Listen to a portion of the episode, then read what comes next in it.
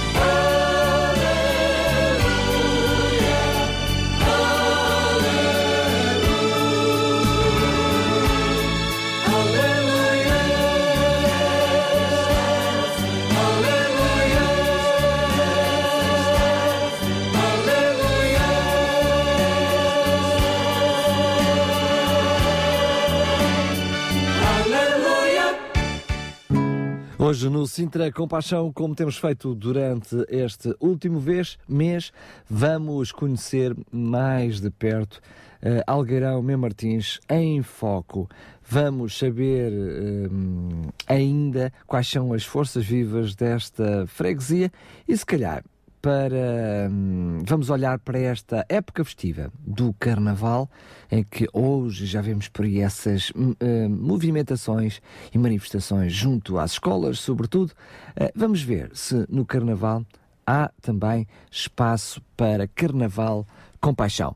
Enfim, são estes e mais os assuntos que vamos hum, ver durante eh, o uh, Sintra Compaixão de hoje. Para já, voltamos à música com Fade Light of Love.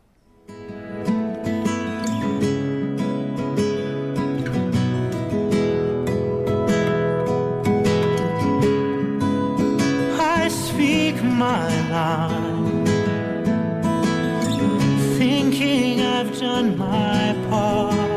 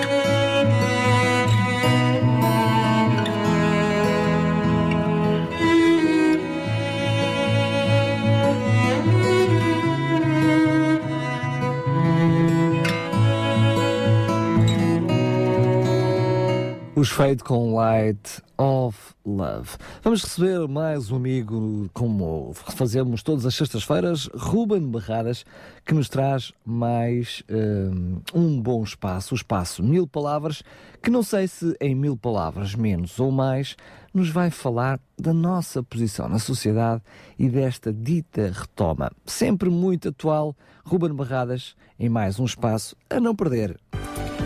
Olá, caros ouvintes da RCS, um bom dia para todos vocês. Desejos de uma ótima sexta-feira. Grande abraço para vocês aí no estúdio, Sara e Daniel. Espero que estejam bem. Aliás, eu prometo desde já que não tarda estarei a fazer uma visita a vocês uma sexta-feira de manhã. Com todo o prazer e fica desde já marcadíssimo.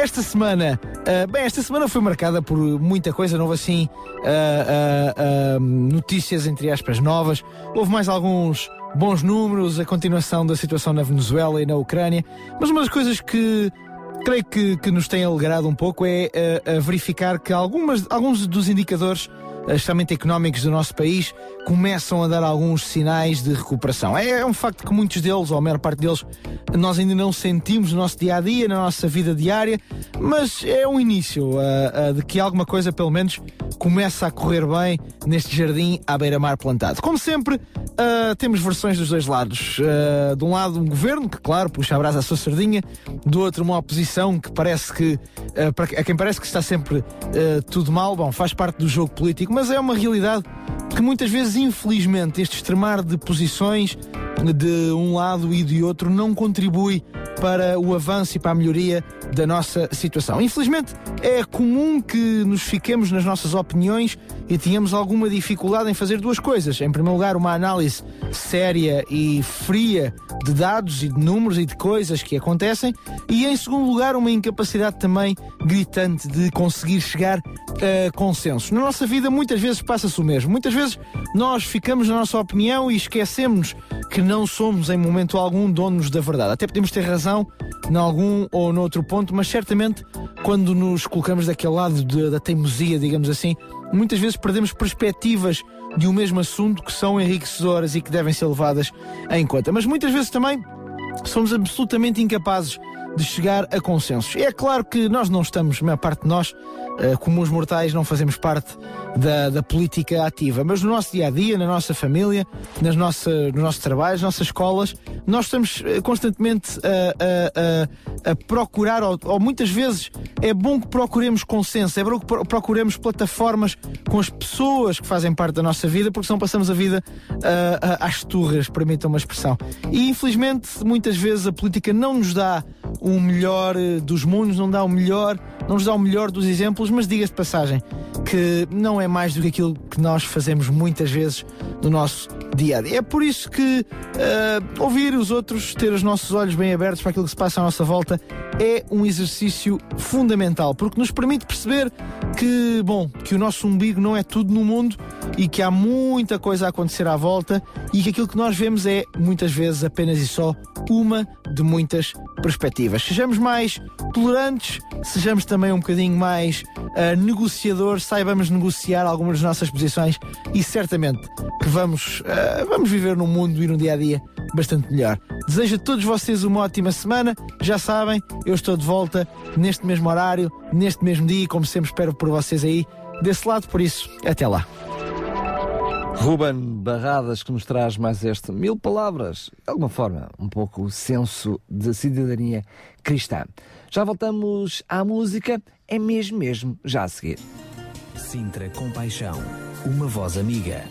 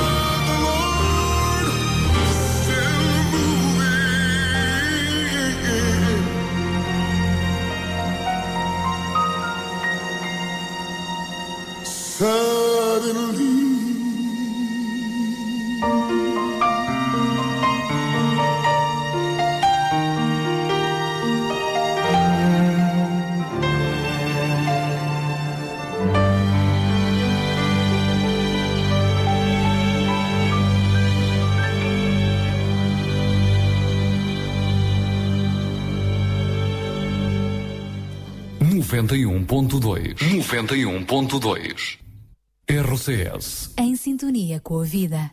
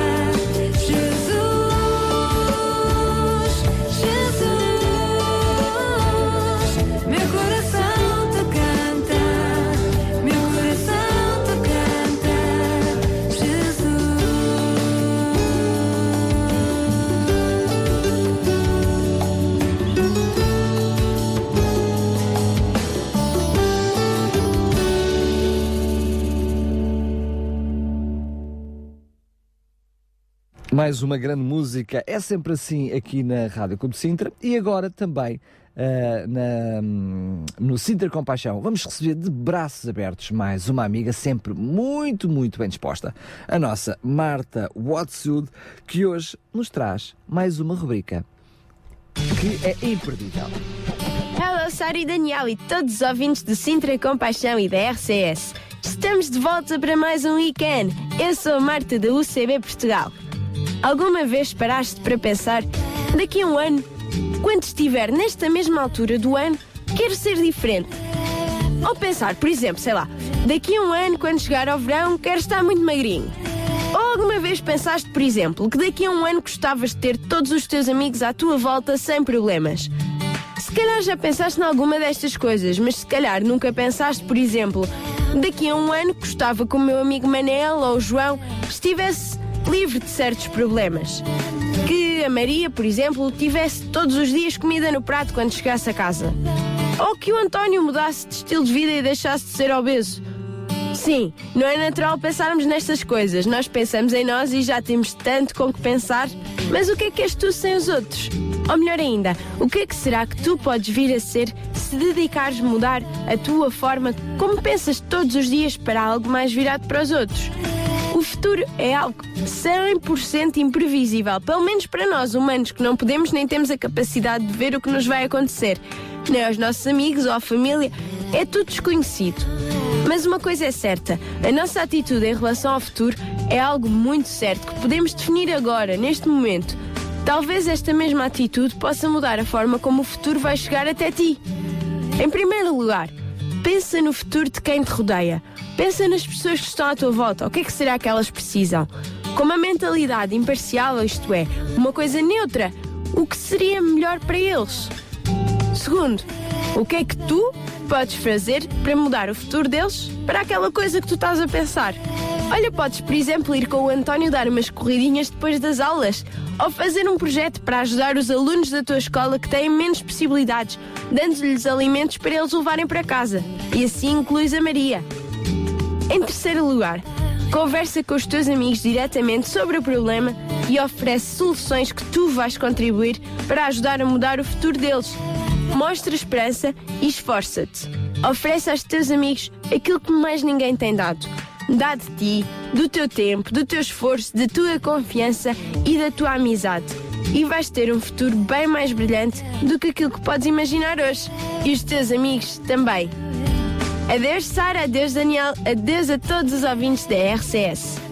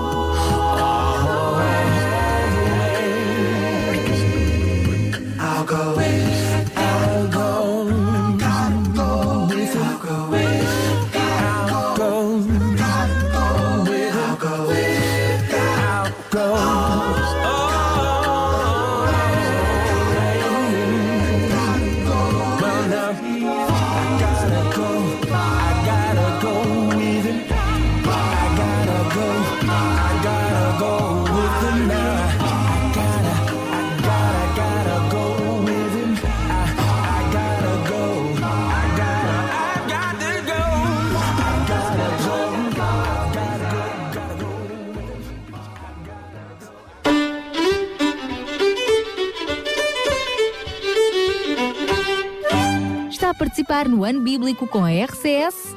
Hoje vamos continuar as leituras do livro de Deuteronômio. É o quinto livro da Bíblia. Estamos quase a finalizar este mês e na leitura de hoje vamos continuar a estudar os conselhos de Deus dados ao povo de Israel para estes agirem adequadamente em diferentes situações. Então tome nota, hoje vamos ler Deuteronômio, capítulos 22 e 23. Deuteronômio 22 e 23. Leitura da Bíblia num ano. Participe neste projeto com a rádio que está em sintonia com a vida e principalmente com a palavra de Deus.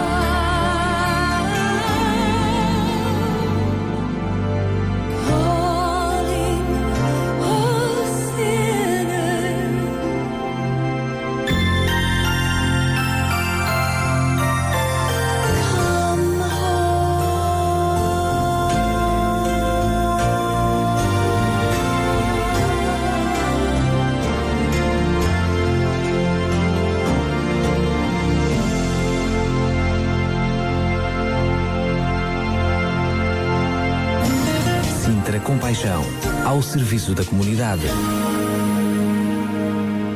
E agora vamos dar as boas-vindas ao João, que ele já está connosco, João Barros, e que, hum, João, hoje eu diria quase que não temos muitas novidades, porque vamos continuar a falar e ter o Algueirão Mem Martins em foco, hum, mas eh, certamente que tu nos brindas sempre, sempre com eh, alguma coisa diferente de todos os programas.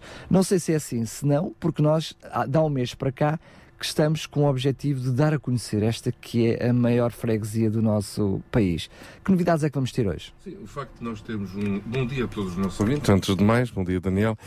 Ahm, eh, o facto de nós termos um foco para, para, o- para o mês de, de fevereiro, e inclusive será assim também para o mês de, eh, de março, de março até à, à- à nossa gala eh, que irá acontecer no, no dia 12 de abril.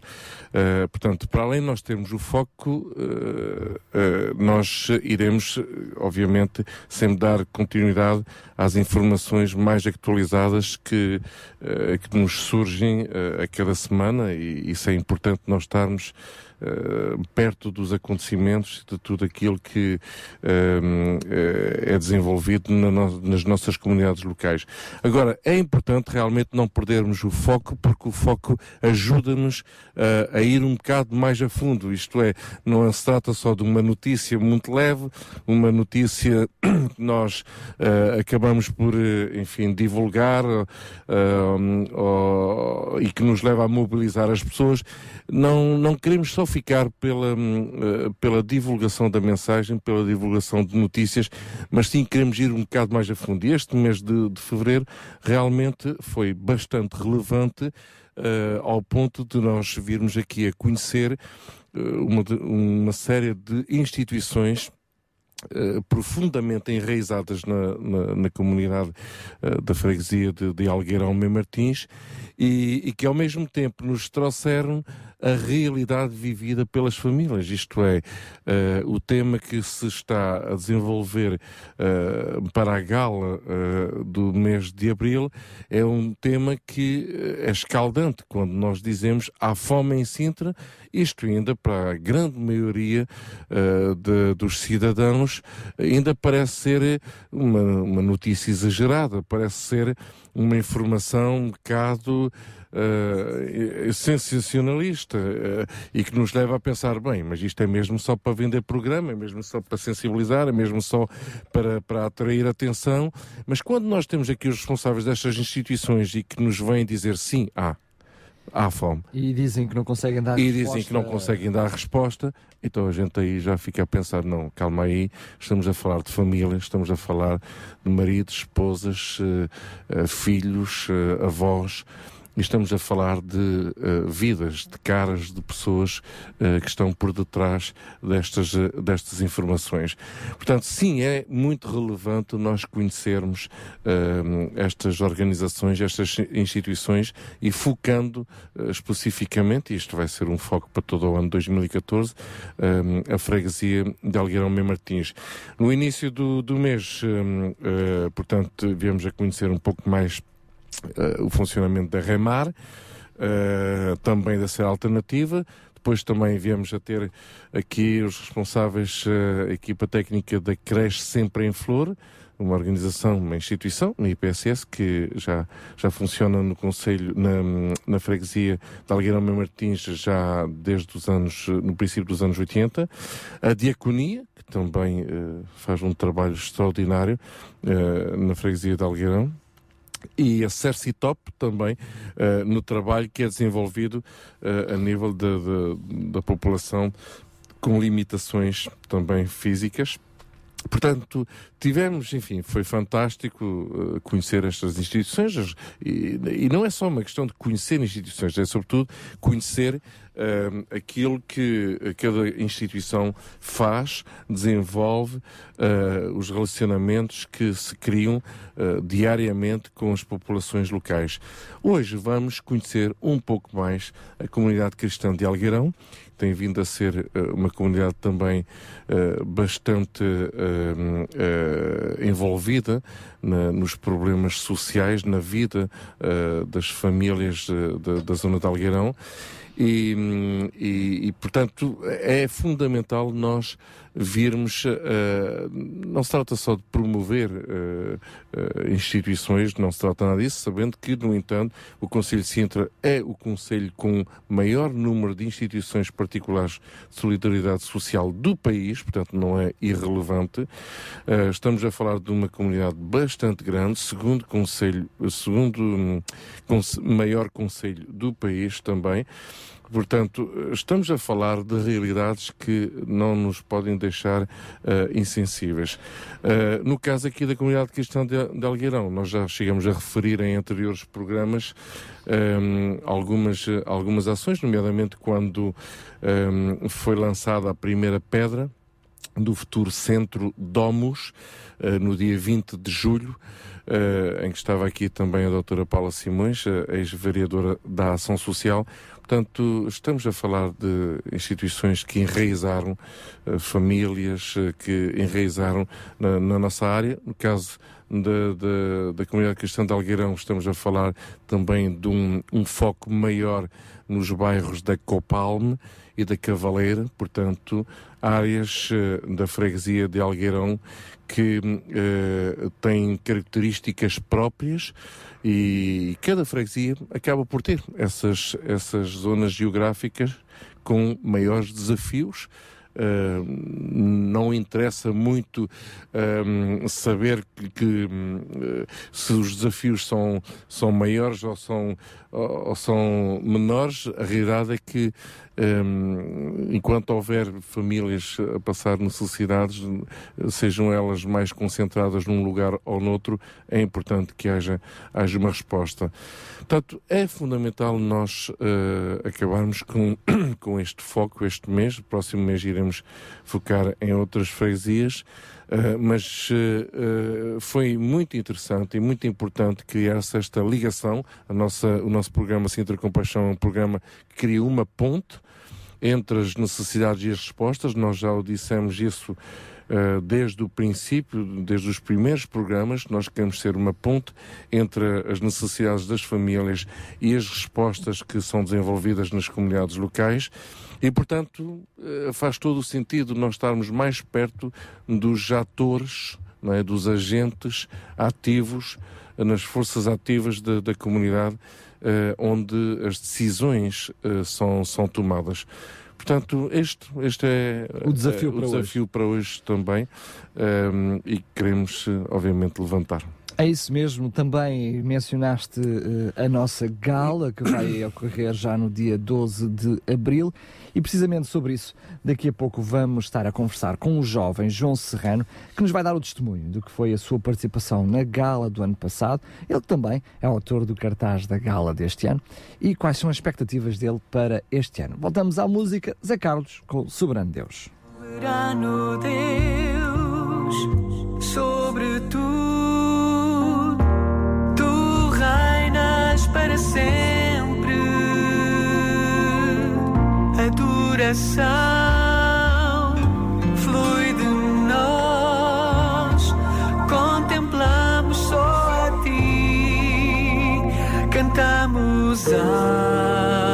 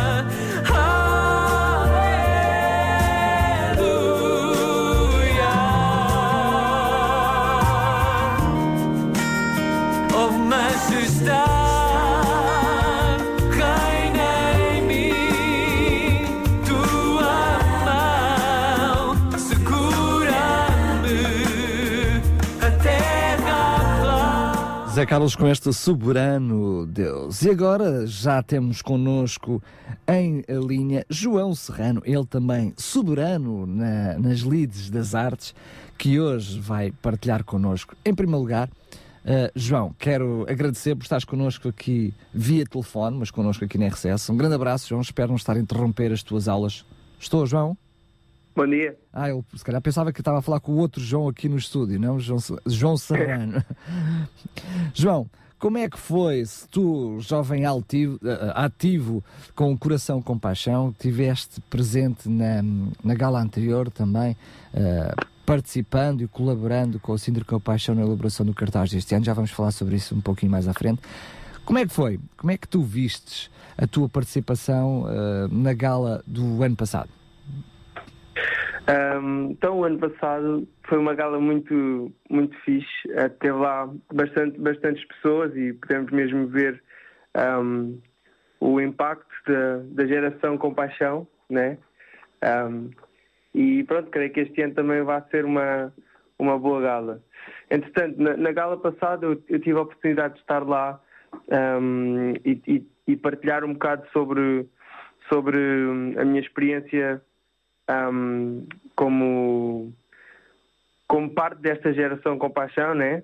E, e também tive a oportunidade de partilhar um pouco sobre, sobre o meu trabalho ah, na Guiné-Bissau, quando eu estive lá ah, no início de 2012, ahm, como, como geração com paixão, fora, fora da, da, da minha comunidade, né? que eu tive a oportunidade de sair um pouco e dar um pouco do meu tempo ah, para fazer isso mesmo. Ah, depois também, ahm, entre outras, entre outras ah, entidades que, que partilharam acerca do seu trabalho, também teve a, a Rebeca, a Rebeca Nobre, que também partilhou um bocado acerca da experiência dela mais dentro da, mais dentro da sua da, da sua comunidade, né? aqui, aqui em Portugal, que também teve, teve a fazer assim um- uma espécie de, de trabalho desse género. E pronto, acho que acho que é sempre bom a gente a gente poder ahm, poder fazer este, este este tipo de coisas que, que nos permitem ser ser para os outros.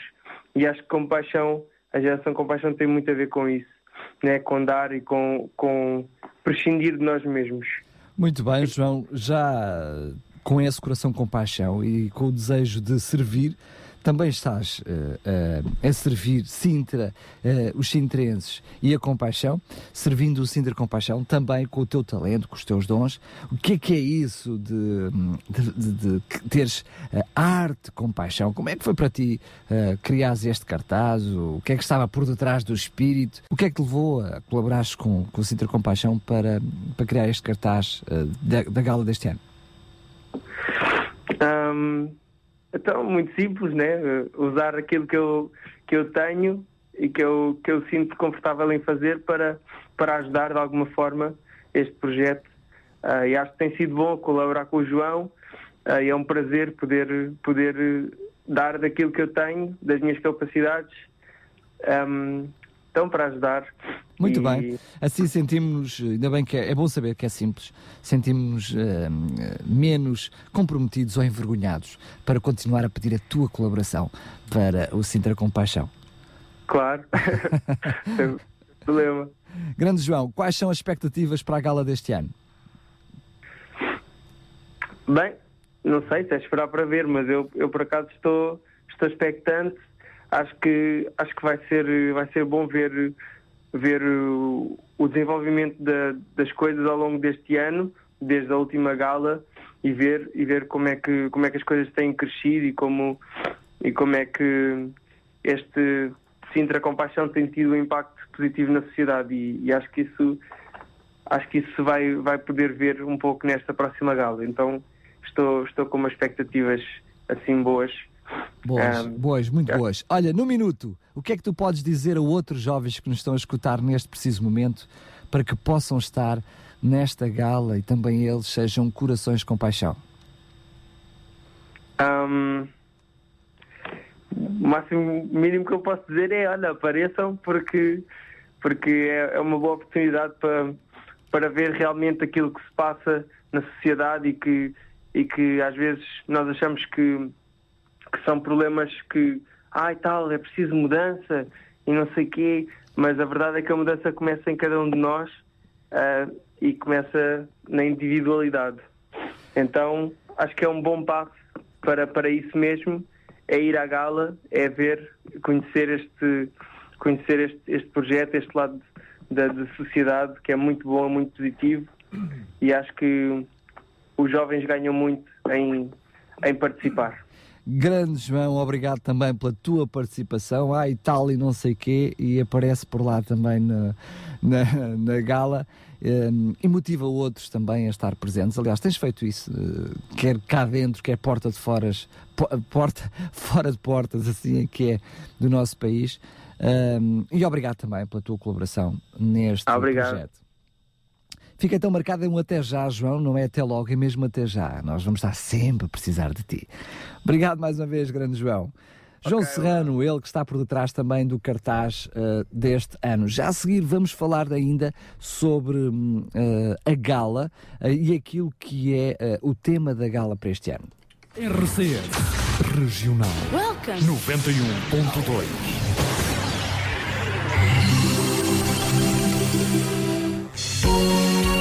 Sintra Compaixão.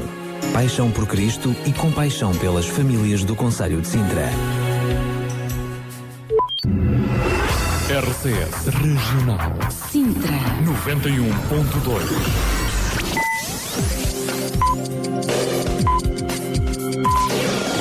São 9 horas. Bom dia. Sabia que em Sintra, cerca de 10 mil alunos do primeiro ciclo e pré-escolar são carenciados e que duas famílias por dia vêm as suas casas penhoradas? Todos os dias há alguém a precisar de ajuda e você pode ser a solução. Sintra Compaixão, o programa da RCS que abre portas à solidariedade. Sexta-feira, das 8 às 11 da manhã. Sintra Compaixão, Contamos consigo. Contamos mesmo consigo para que também possa colaborar connosco, dando-nos as suas sugestões, as suas opiniões e, por que não, também o seu, o seu ponto de vista. Pode fazê-lo através do blog do Sintra Compaixão, pode diretamente entrar em contato connosco aqui na rádio e pode fazê-lo também no Facebook do Sintra Compaixão barra 2020. João, vimos aqui mais um, um testemunho do João que esteve, João Serrano. Uh, tam- vou fazer assim. João Barros, ouvimos o testemunho do João Serrano, que esteve ano passado connosco na gala. Uh, e participou também antes no fórum que tivemos a oportunidade de fazer também aqui na Portela de Sintra, Um, falando daquilo que era a ligação dos jovens com, e a necessidade dos jovens se ligarem ao Sintra Compaixão, mas uh, este ano temos mais uma gala. E tu já abordaste um pouquinho isso uh, na tua introdução de hoje, que o assunto tem, está, tem por detrás a fome, mas eu diria que é uma fome muito alargada, não é? Sim, ainda antes de, hum, de ir hum, ao tema, eu queria referir eh, aqui eh, este, este pormenor. Pessoas como o João, eh, João Serrano, há, há muitas pessoas, muitos jovens que, que vibram, que, que de alguma forma vivem eh, aquilo que ele estava precisamente a- a- partilhar. O grande desafio para nós eh, é muitas vezes de descobrir estas pessoas, identificá-las e de alguma forma eh, dar visibilidade ao potencial eh, transformador de cada um deles. Mas não podemos ir mais longe, pode ser utopia minha, mas não podemos ir mais longe e tentar descobrir a pessoa que há dentro de cada um de nós, Exatamente. colocando o seu potencial ao Exatamente. serviço da Mas é comunidade. isso não é? mesmo, é isso mesmo. Eh, no caso do João, sendo um jovem, estudante da Faculdade de Belas Artes, pronto, o dom dele é realmente eh, eh, as artes, não é? O, o desenhar, o pintar, enfim, Eh, tudo quanto isto vai muito mais além, obviamente. Hoje em dia, quando falamos de artes, as coisas tomam proporções bem maiores. Eh, mas foi interessante, eh, havendo um coração eh, que já identificamos como um coração de compaixão, ele simplesmente colocar à disposição os seus dons para fazer um cartaz, que é uma coisa que para ele é uma coisa simples, mas que para nós não é evidente. e esta simplicidade que ele tem em comunicar, porque arte tem a ver com, com comunicar, eh, é interessante eh, nós explorarmos-a e, e descobrirmos-la eh, ao longo de- destes meses, de, eh, destes programas todos, eh, porque esta arte que ele acaba por saber traduzir no papel, ou num cartaz, ou num- num- nestas novas tecnologias que nós temos hoje todos à disposição, acaba por carregar uma mensagem de compaixão. E é aí que está a grande diferença. É uma pessoa como o João ter eh, uma mensagem para comunicar através, através da arte. Portanto, bem haja que haja eh, muitos outros jovens eh, como o João a descobrir o que está por detrás da arte com paixão, que obviamente nós identificamos como sendo a pessoa de Cristo, o modelo da compaixão, mas que nem sempre conseguimos comunicar como gostaríamos. Mas aqui temos um bom exemplo que gostaria de ver replicado pelo Conselho todo, por toda, toda esta geração. Agora Todos vou- nós devemos ter algum dom, algum jeitinho para alguma coisa. não é? Agora, em relação ao, ao tema, de facto, o tema é um tema escaldante e nós, quando recebemos aqui eh, o Sr. Vereador da, da Ação Social da Câmara Municipal de Sintra, eh, percebemos que eh, é uma prioridade também política, é uma prioridade dos responsáveis eh, de- deste Conselho, das juntas de freguesia, da Câmara, das instituições, quando todos eles colocam como prioridade máxima a luta contra a fome, pois obviamente nós temos de estar em alerta, temos de estar atentos. Não podemos esquecer, e isso é bom referir novamente isto, que aquilo que levou eh, a este movimento eh, ter nascido há dois anos atrás foi precisamente um sinal de alerta tirado pela Câmara entre 2010 e 2011, dizendo há fome nas escolas, há fome neste Conselho.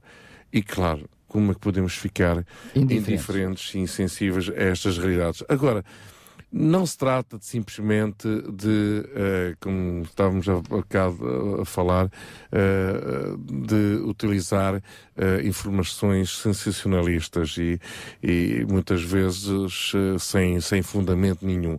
Nós quisemos ir mais a fundo, perceber muito mais profundamente as realidades das nossas comunidades locais, por isso a nossa, daí a nossa proximidade com as instituições sociais, as comunidades eh, desta, desta freguesia, para percebermos muito bem. Agora, todos entendemos que há fome em Sintra, mas de que tipo de fome estamos nós a falar? E esta é a grande pergunta eh, que nós queremos eh, levantar nesta gala. Queremos eh, não só levantar, como queremos desvendar também, queremos esclarecer, porque para cada um de nós a fome poderá ter contornos diferentes. Há quem nunca lhe falte nada na sua mesa. E, no entanto, vivem uma vida, pessoas que vivem uma vida de famintos, porque há uma fome de afetos, há uma fome de relacionamentos familiares, há uma fome de amor genuíno eh, no seio da família, eh, que, que não está a ser providenciada. Portanto, eh, no fundo, não é só aquilo que nós metemos no nosso estômago que nos alimenta. Uh, e muitas vezes uh, acabamos por nos apercebermos que, uh, enfim, todos reconhecemos, e isso está mais do que comprovado, que a maior necessidade do ser humano é de se sentir amado. Uh, e isto não é uma religião que o diz, não é uma teologia que o diz, é a própria natureza de quem nos criou. Uh, que uh, nos diz esta, nos transmite esta realidade. Portanto, há uma fome de amor. E, e, esse é o grande desafio que nós queremos levantar uh, neste, nesta gala, é irmos mais a fundo e irmos para além do sacozinho de alimentos, é irmos para além de, daquele donativozinho para comprar uma máquina de lavar. Tudo isso é necessário e está mais do que claro todos nós precisamos destas, destas, destes bens materiais, mas a nossa vida não é feita só de bens materiais e é importante nós relembrarmos isso. Nós podemos, uh, eu vejo a geração dos meus pais, a geração dos meus avós que não tinham nem, sei lá, nem 10 ou 20% daquilo que hoje em dia nós temos. No entanto, conseguimos identificar alegrias nessas gerações que hoje em dia, tendo tudo aquilo que podemos imaginar, não temos essa alegria. E isso, esse é um dos fundamentos, e eu quero aqui deixar já uma transição sobre a questão da alegria. Né? Vivemos, estamos a viver uma época de carnaval, portanto, uh, que nós possamos entender a verdadeira essência da alegria. Este é. Vivemos é, alegremente tristes. É, alegremente triste. Esta é uma realidade. É uma realidade. Portanto, olha, que Deus nos ajude e, e, que esta mensagem possa chegar aos corações de todos os nossos ouvintes também. É isso mesmo. Daqui a pouco vamos ouvir também alguns testemunhos, perceber como é que nesta época, época de carnaval onde estamos a ver, também há espaço para alegria mas uma alegria de compaixão. E vamos ouvir uh, alguém que deve ter na sua gênese a alegria. Vamos ouvir um palhaço, já um palhaço muito, muito, muito nosso conhecido. Mas deixo isso para mais daqui a nada, para já. Ouvimos Chris Rice, Old Rugged Cross. Agora liga assim para o mar.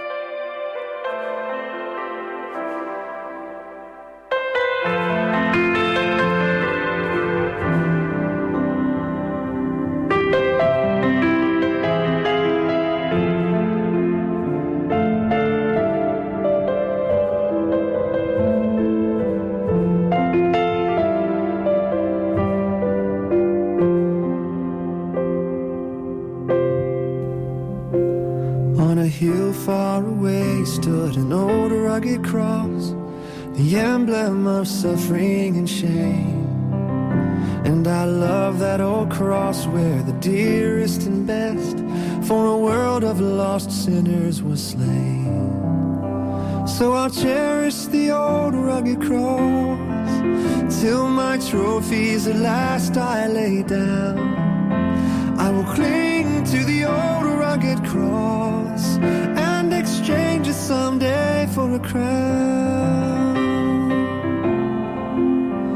Oh, the old rugged cross, so despised by the world, has a wondrous attraction for me.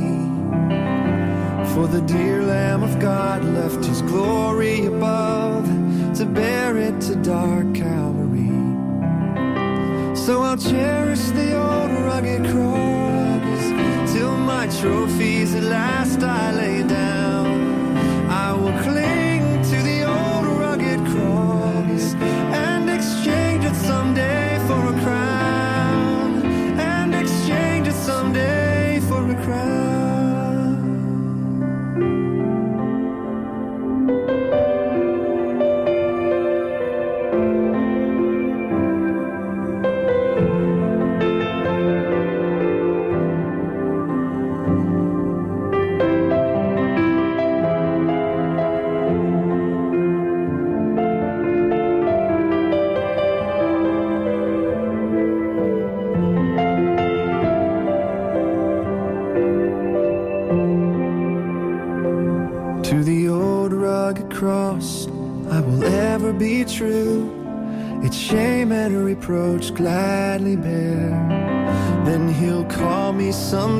to my home far away,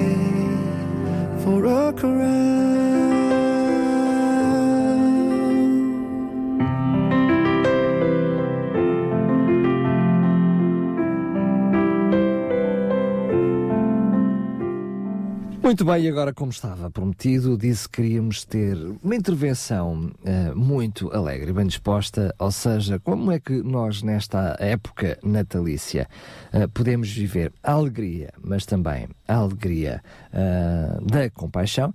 E para isso, vamos ouvir um palhaço já muito nosso conhecido, Mark Melkenberg, ele que é palhaço da Operação Nariz Vermelho e que, eh, melhor do que ninguém, porque um palhaço falar de alegria.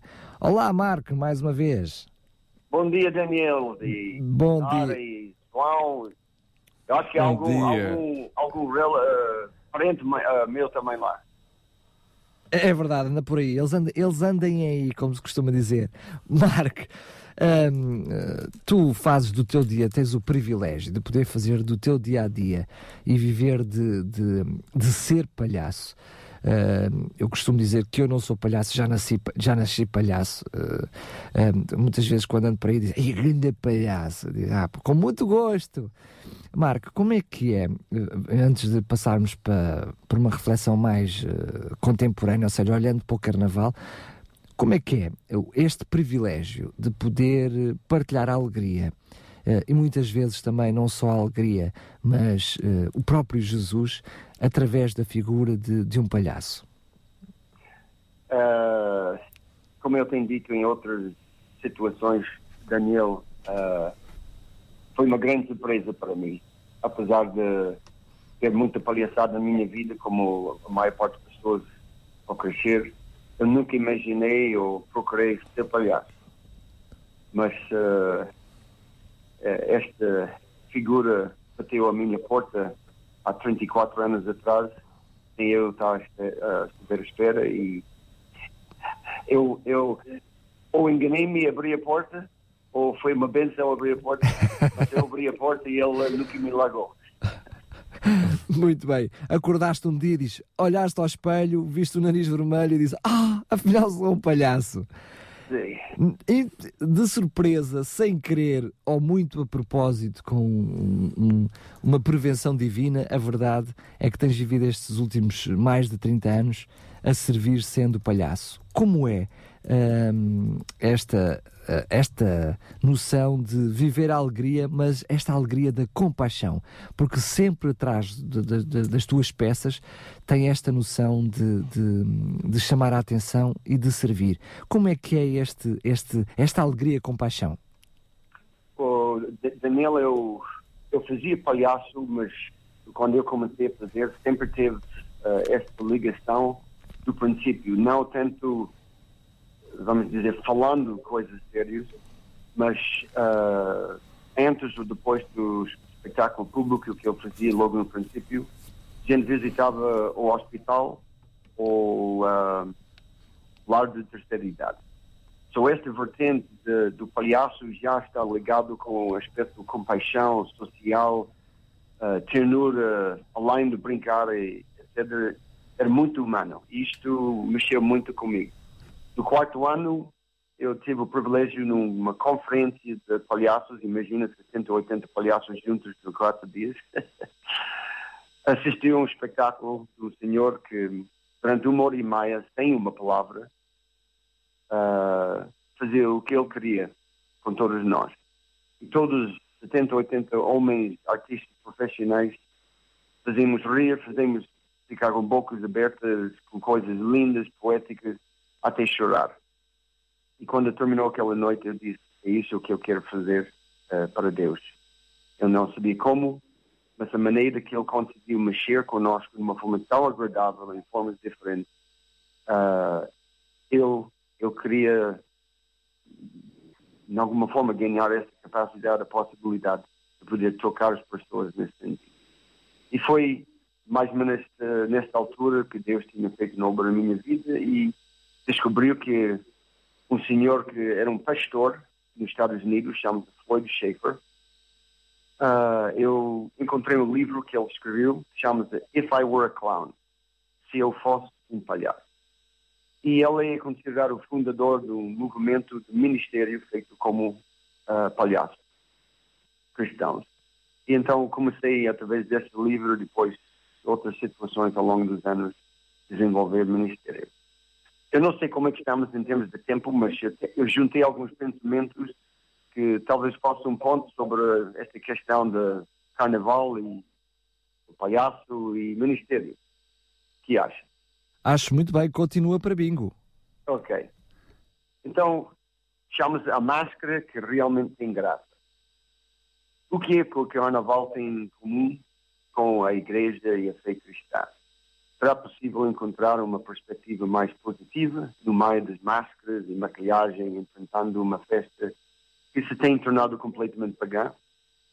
Talvez alguns pensamentos sobre o ministério como palhaço possam ajudar a achar algo positivo no meio de uma tradição pródiga. A palavra clown, palhaço, em inglês, vem de uma palavra que significa clod, torrão de terra. Um clod era uma pessoa muito humilde que fazia o trabalho mais rude. E a palavra mais semelhante no Novo Testamento é a palavra grega dolos, que era um servo, escravo, tal baixo que não tinha poder nenhum.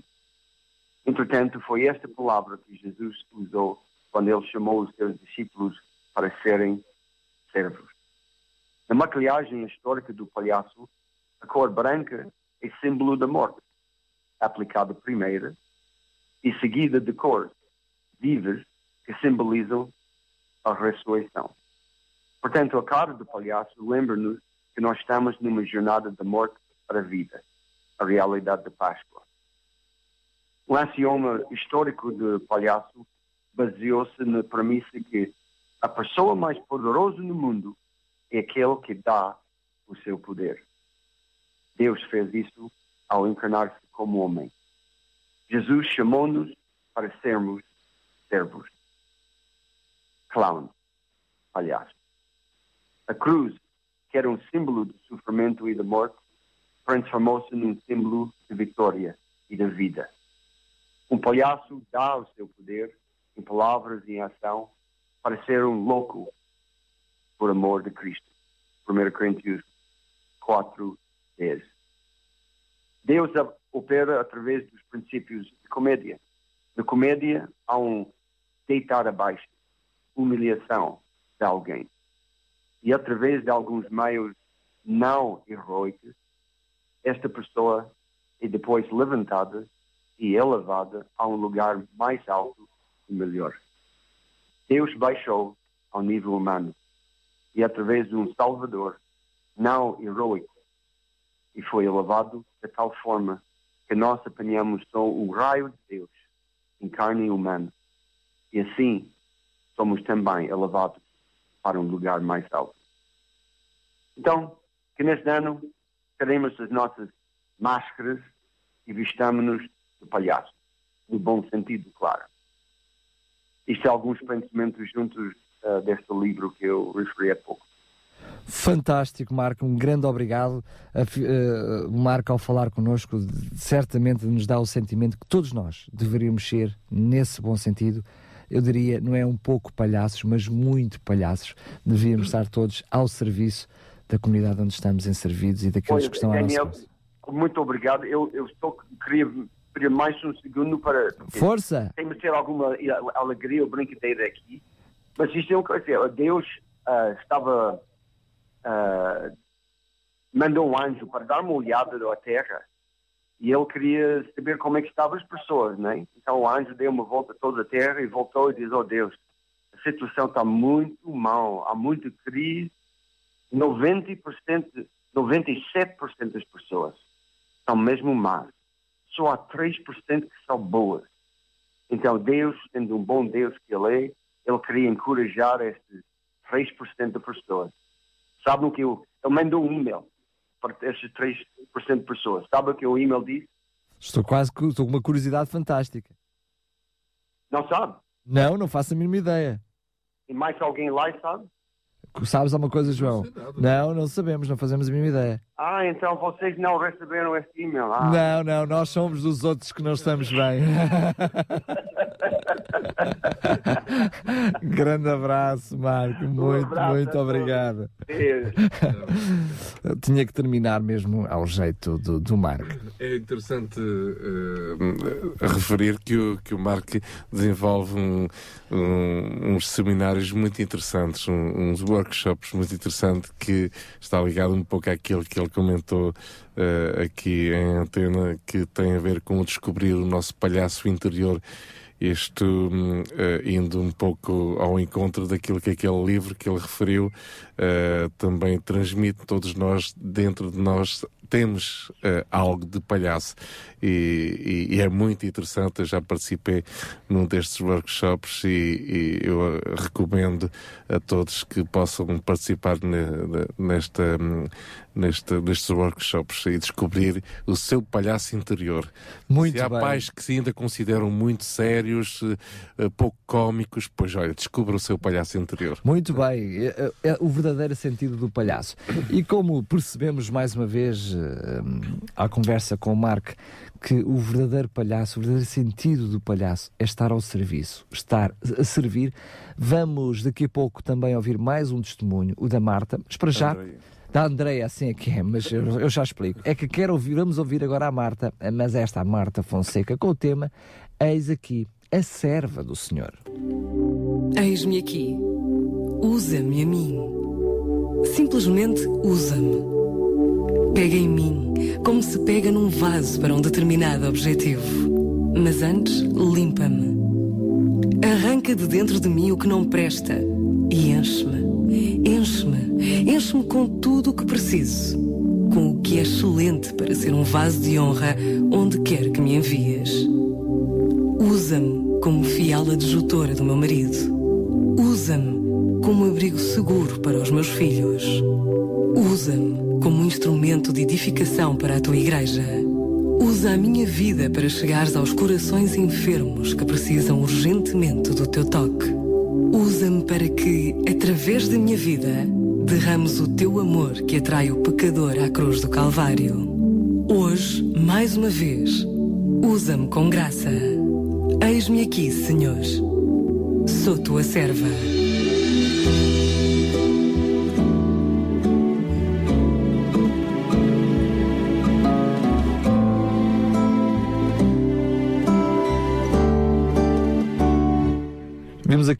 Marta Fonseca com o tema Eis aqui a serva do Senhor. Mas, João, eu vou eh, introduzir-te à conversa enquanto aguardamos pela Andréia Serrano, ela que também vai nos dar o testemunho como animadora da Fantos, mais eh, diversão ao serviço daqueles que estão próximos. João, como é que é esta, como é que há espaço no Carnaval para vivermos esta noção de alegria com paixão? Pois nós aqui, eh, no fundo, o, Mark, eh, ao estar todos os dias em hospitais e, e lidando com o sofrimento, que, enfim, é próprio também eh, desses, desses lugares, Ahm, nós, nós entendemos que a alegria não pode eh, vir das circunstâncias que, que nós possamos eh, estar a viver. Eh, a alegria tem que, tem que ser algo muito mais profundo. E no fundo, Mark aqui falou-nos eh, desta realidade, é disto que nós queríamos também ouvir a Andreia em todas as suas intervenções. Ela também tem estado envolvida na Operação 414 a cada vez que há aquela, aquele almoço e aqueles momentos muito interessantes no Hotel Penhalonga. eh, Confidências à parte, ela para além dos fantoches também vai fazendo aqui a colada de palhacinha. é? Exatamente. Ela já, já, já, já descobriu o seu palhaço interior e todos nós já, já o conseguimos E, identificar. pô- e pôs o, e pôs o marido também a E descobrir depois o palhaço nele. não é? Exatamente. Pois eh, o marido também contagiou o marido com estas palhaçadas. Portanto, é interessante nós percebermos eh, a alegria que está por detrás eh, de- destas representações e destas animações, que não são só representações e animações. E é isto que nós queríamos aqui salientar, eh, que não fiquemos só pelas aparências de um carnaval ou pela, enfim, permita-me a expressão, não é? A hipocrisia muitas vezes que se vive e, e, enfim, e umas palhaçada de- palhaçadas de muito mau gosto que também acabam por serem muito mais tristes do que outra coisa. Agora, que- há alegrias. Sendo que, tá, desculpa interromper-te, estava-me a lembrar agora que eh, aproveita-se a altura do carnaval para colocar as máscaras. Eu acho que pa- passa a apenas a Pois. minha opinião e por isso não é mais do que a minha opinião, não é, na, não é nenhum estudo filosófico, mas se calhar era a altura em que nós devíamos aproveitar para nos lembrarmos Sim. das máscaras para as tirarmos, Sim, não era, João? sim, sim. Porque infelizmente vivemos numa sociedade, e eu não me excluo dessa sociedade onde Claro, estamos vividos, claro. que de alguma forma vamos colocando muitas máscaras ao longo da nossa sem vida. dúvida, sem dúvida nenhuma. Ahm, e o mais, eu vou dizer, o mais triste é, é por vezes ahm, nós aceitarmos que essas máscaras até são ah, muito bem-vindas. Isto, e digo máscaras que são ah, autênticas carapaças de, de- de hipocrisia, na, na realidade. E digo isto porquê? Porque até temos aquela expressão, não é? Que no carnaval ninguém leva a mal, não é? Bem, calma aí, eu, eu sou capaz de levar a mal determinadas coisas se, se elas forem de mau gosto e, e não é só por serem altura do carnaval que temos que aceitar, ah, enfim, coisas que são totalmente ah, imorais ou totalmente, enfim, desprovidas de qualquer valor, princípio ético e moral, não é? Portanto, daí a importância de nós ouvirmos pessoas como o Marco, como a Andréia, que vamos ouvir agora, eh, para percebermos que eh, a alegria eh, que deve ser transmitida, por já não é própria de um momento que se chama Carnaval, que é próprio de um ser. isto é, o ser alegre é diferente de estar alegre, não é? Portanto, esta, esta é a mensagem que nós queremos transmitir e que também queremos ouvir da parte da, da Andreia. André, eu não conseguia fazer eh, uma, uma introdução melhor do que aquela que o João fez. Ou seja, tu, para além dos fantoches, do- da fantoche, para além dos fantoches, tu, eh, quer profissionalmente, quer fora da tua profissão, imagino que seja uma animação pegada. Olá, Andreia. Bom dia, olá a todos, bom dia hum, a quem está no estúdio, bom dia a todos os ouvintes. Hum, e na verdade, pronto, é bom começar eh, por ouvir essa introdução e, hum, e pronto, e, e realmente reconhecer que, que é algo que, que desde pequena eu tenho dentro de mim, não é?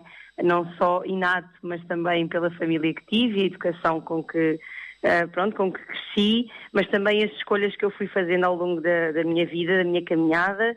Um, e quando cheguei ao momento de ter que, que decidir, uh, ter feito a melhor escolha, e como o João estava a dizer, um, pronto, pensarmos que essa alegria uh, não é apenas pelas circunstâncias ou porque é esta altura, mas é diária, é, é cada dia acordar com, com, com a esperança e com aquele sentimento que sei que, que tenho ao meu lado, pronto, a família que Deus me deu, mas que também tenho um Deus que vive em mim e que é presente em cada momento e que me ajuda a ver as coisas que às vezes podem não ser tão cor-de-rosas ou tão felizes, mas nós vamos tentar sempre hum, encontrar aquela, aquele caminho, aquela parte em que nós hum, vemos que nada é por acaso e que todas as coisas uh, contribuem para, para o nosso bem, não é?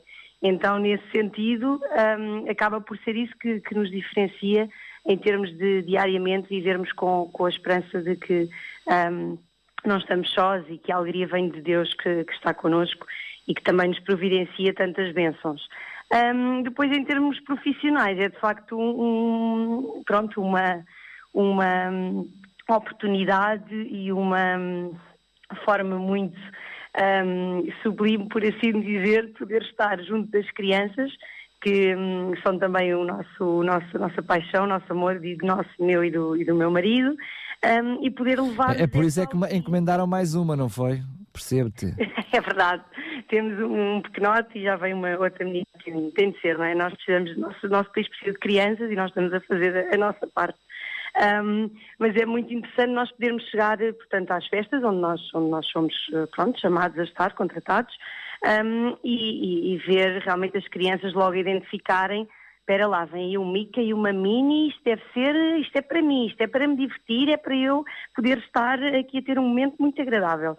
E na verdade é isso que nós, que nós eh, tentamos sempre transmitir, não só ahm, às pessoas que trabalham connosco eh, na empresa, é, na Fantoche, mas também, ahm, pronto, junto das famílias e das crianças, que acabam por ter momentos ahm, que alguns às vezes dizem mas eu não queria que vocês fossem embora, eu queria, eu queria que vocês voltassem à minha festa, ou queria voltar a ter a minha festa só para estar com vocês e ter aquele momento em que eles sentem que há ali algo hum, especial e que as pessoas que ali estão estão de coração e estão a dar o seu melhor para os divertir, não é? Irmos ali só, pronto, passar um tempinho e olha, ganhar uns trocos, não, nada Mas. Andréia, eu Mas- sei que para além de- da diversão, para além do, do momento em si que é válido como tal, eu sei que em muitas das tuas ações tu tens a preocupação também de na brincadeira levar a mensagem e levar, Uhum, eh, levar o testemunho. Ah, talvez eh, levar a verdadeira alegria, não é? Aquela que o mundo verdade. não pode dar. André, Andréia, qual é que é hum, a diferença entre estar alegre e ser alegre?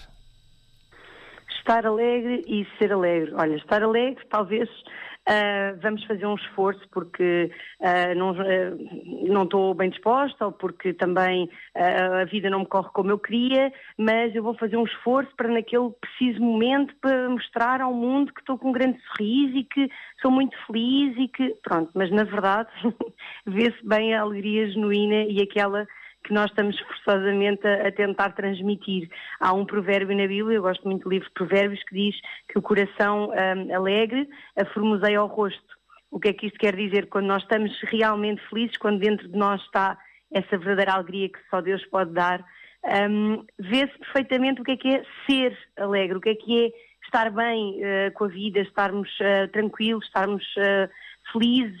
Quer dizer, isto não é como eu dizia, não é porque as circunstâncias são super fáceis, porque corre tudo muito bem, não, porque nós temos hum, alguém que nos ajuda a passar essas circunstâncias, temos Deus que está connosco para nos fazer chegar depois, além de ver por cima, não estarmos só ah, a ver a montanha, mas tentarmos sobrevoar e perceber que esse problema há de, há de passar. Portanto, eu acho que a diferença entre o ser e o estar é, passa assim por, eh, por, esta, por, esta, por esta diferença que eu referi. Muito bem, então já não te digo para ficares feliz, porque tu já és feliz. obrigada, Um obrigada. beijinho grande, André, obrigado pelo Beijinho teu testemunho. obrigada, tudo a correr bem. Adeus. Muito bem, ouvimos mais um testemunho de alguém que nos mostra que a verdadeira alegria eh, não é um, um momento, um estágio, mas é também uma forma de estar na vida. E muitas vezes, se queremos ser felizes, queremos ser alegres, devemos procurar eh, na verdadeira fonte da alegria, na verdadeira fonte eh, da felicidade. Já a seguir vamos receber duas grandes mulheres, eh, também elas, cheias de alegria e esperança, porque são as mulheres de esperança. Bem, eu não estou a conseguir pôr as mulheres de esperança. Eh, estas duas mulheres de esperança estão com dificuldade a entrar hoje. Espero que não seja do, do carnaval. O que é que se está a passar aqui? Bem, há de ser assim então. Vamos lá receber Sara Catarino e Sónia Simões. Mulheres de Esperança. Música, entrevistas, temas do seu dia a dia. Para mulheres que teimam em ter fé na vida. Mais uma semana, mais um programa Mulheres de Esperança. Damos as boas-vindas a todos os que nos escutam através da rádio e também da internet. É sempre um prazer estar convosco. E eu acrescento, é sempre um prazer estar convosco. Oh, Sónia, agora parecias aqueles desenhos animados do Tintin, o do Pão e o do Pão a repetir o que eu disse. Oh, Sara, mas é verdade. É um prazer estar com os nossos ouvintes e sabemos que são muitos e, embora não os possamos ver nem saibamos os seus nomes, há uma ligação especial entre nós. Tem graça dizeres isso, porque hoje eu gostaria de abordar um assunto agradável que tem a ver com a amizade, com a relação que os amigos estabelecem quando se sentam a comer juntos. Sabes que há refeições que me lembro de tudo o que comi?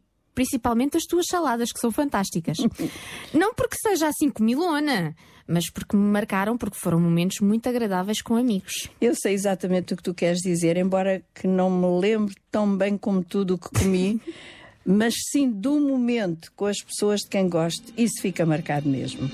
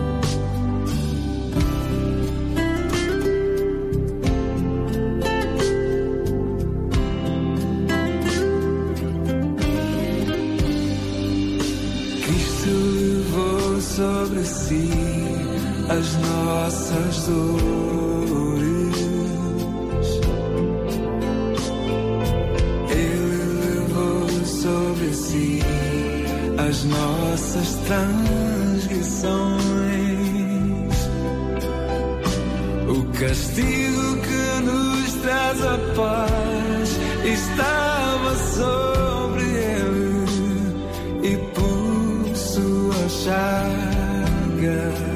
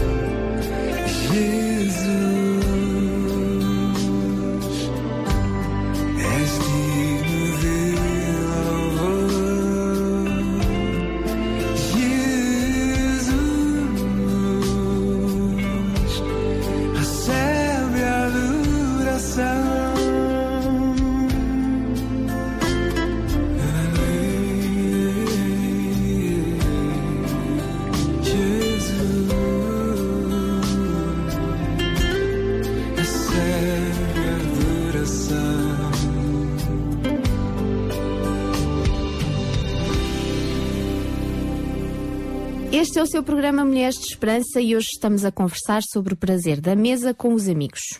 Acho que o prazer ainda é maior quando somos nós a preparar a comida. Estamos a pensar exatamente nas pessoas que vão comer, no que gostam, na sua reação ao prato, enfim. Estou, Estou aqui a pensar que a ouvinte aí desse lado podia imaginar que estava à mesa connosco. Penso que eu fiz um lombo assado com vegetais maravilhosos e uma sobremesa deliciosa que pode ser eh, tarte de lima. Que tal? Oh, Sónia, eu já tenho água na boca. Foste logo escolher um prato ou pratos que eu gosto. Bem, talvez o ouvinte já passou da hora do seu almoço ou do jantar, mas olha, vá buscar uma bebida, uma chávena de chá, sente-se aí connosco. Fora de brincadeiras, Sara, não é verdade que os momentos melhores da nossa vida com os amigos e família é sentados à mesa? É verdade, tens razão. Eu tenho duas netas fora do país a estudar e quantas vezes falam sobre esses momentos em que estamos juntos à volta de uma refeição. Sei que elas têm saudades da comida, mas, sobretudo, têm falta desse convívio junto com a refeição. Sabes que às vezes me pergunto porque é que temos sempre que comer quando estamos a festejar. Podemos só cantar, dançar, conversar, mas nada. temos mesmo que comer. Sabes que alguém disse que o prazer da comida é o único que, desfrutado com moderação, não acaba por cansar. Olha, gostei dessa. O pior é que estamos sempre aflitos com as dietas e com o que faz bem e com o que faz mal. Sabes que o apetite é, antes de tudo, um instinto. Precisamos comer para sobreviver, assim como precisamos respirar, beber e dormir. É um instinto tão poderoso que as pessoas esfomeadas não conseguem pensar noutra coisa senão em comida. Mas os seres humanos, ao longo da sua evolução, transformaram o ato de comer em algo muito mais significativo que a mera satisfação de uma necessidade. Comer passou a ser prazer. É uma das mais ricas experiências sensoriais que podemos ter. Traz conforto, tranquilidade e às vezes culpa.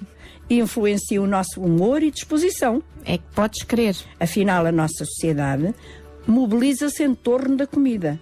A cultura de cada país define-se em grande parte pela sua gastronomia. Quase não reparamos nisso, mas a produção, a distribuição e o preparo de alimentos são há muito tempo as principais atividades económicas da humanidade. Enquanto a indústria se esforça para nos dar o que desejamos, outras instituições, como o governo, a, a comunidade científica, ah, os média, tentam munir-nos de informações sobre as consequências dos nossos hábitos alimentares. E por causa dos interesses particulares de cada uma dessas instituições, o resultado é uma grande confusão sobre que tipo de alimentos é que é saudável. Estava-me a lembrar agora do leite. Pois. Não é? Neste tempo de acessibilidade às redes sociais e à informação rápida, somos informados do que faz bem e do que faz mal de uma maneira que chegamos a um ponto em que estamos mesmo confusos.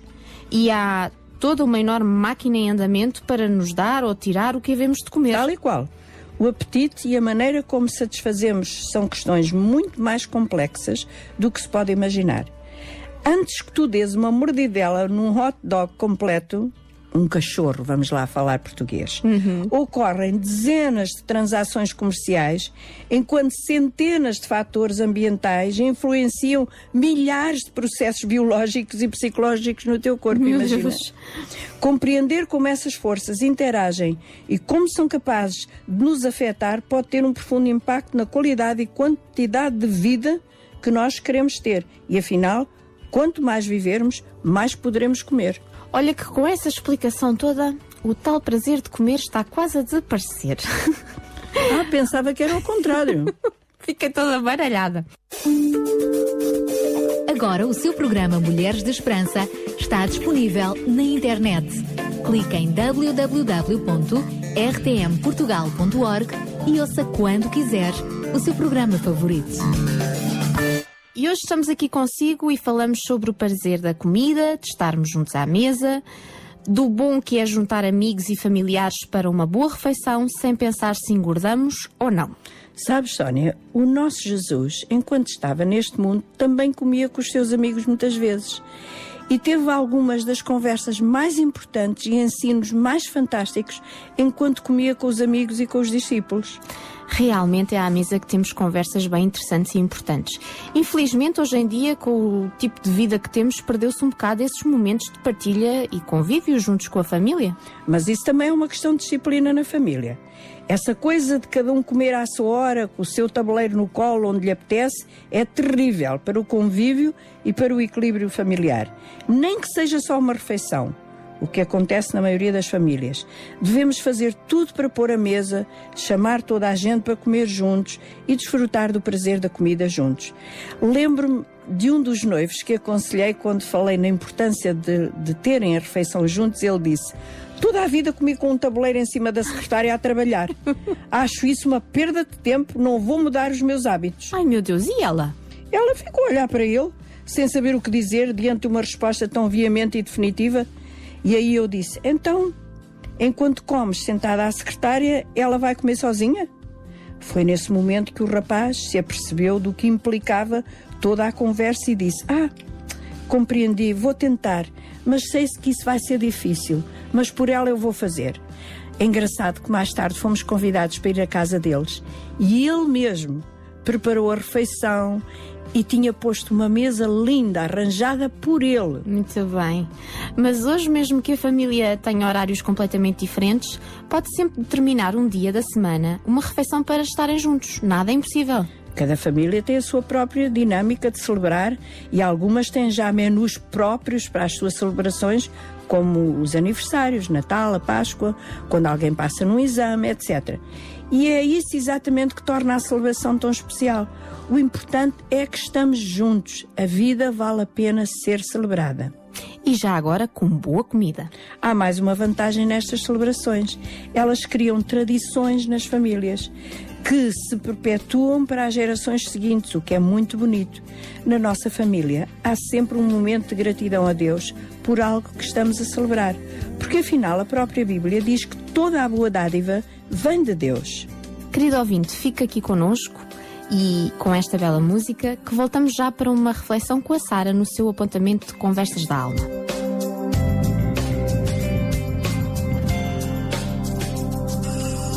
E assim és tu, o meu norte e o meu sul. A luz e o escuro, a terra e o mar. Sempre o porto mais seguro. Se estou.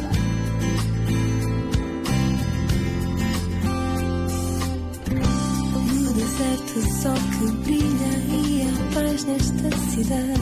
Na raiz no silêncio, o crescer do meu luar, a certeza e sempre a verdade.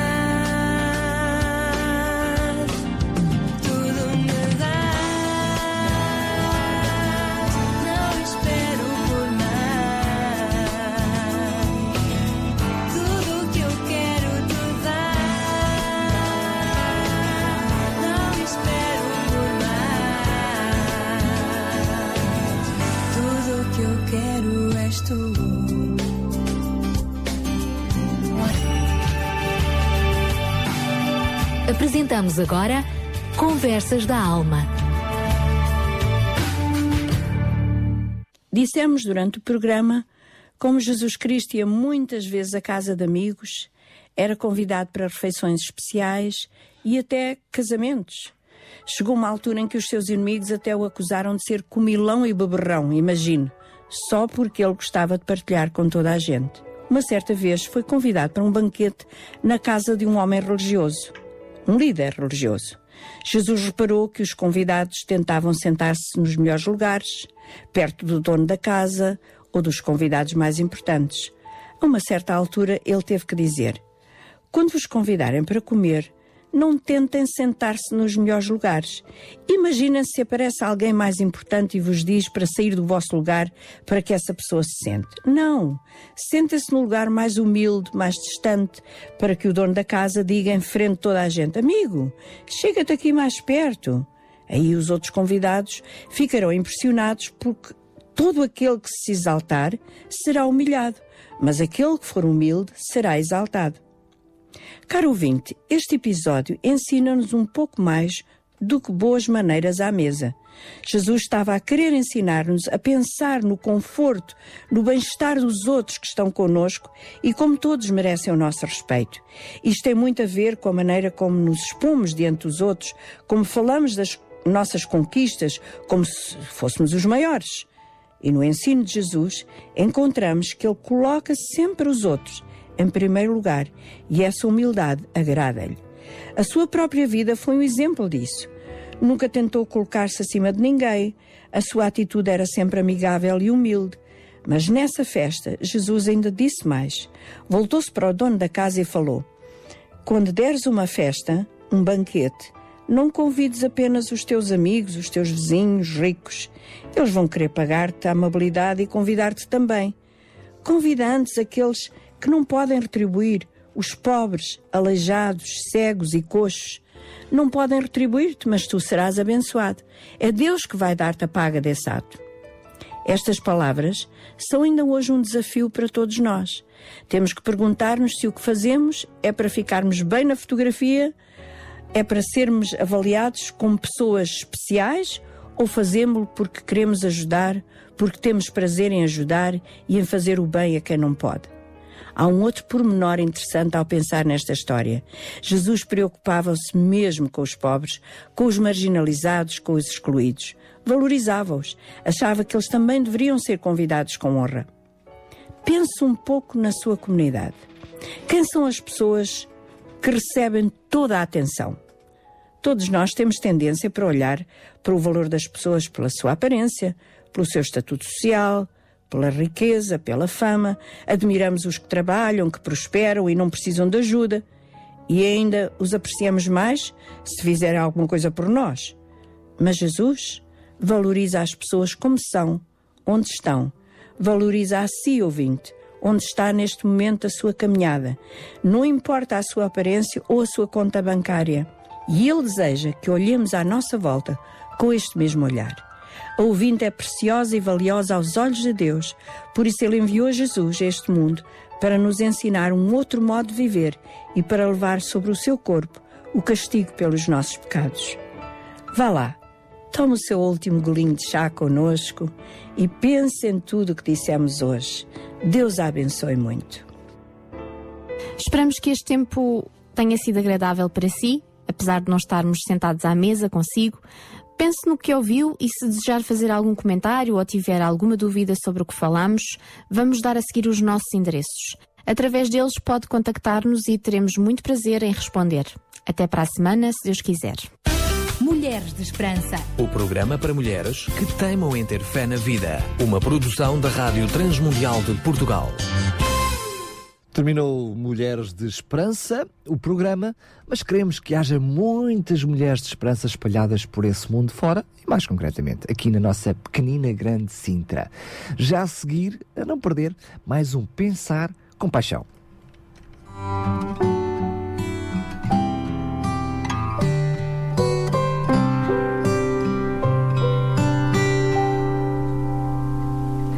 Some people hear my words and think I'm wise beyond my years. And others wonder if I am sincere. Some might think I'm foolish to put my faith in you.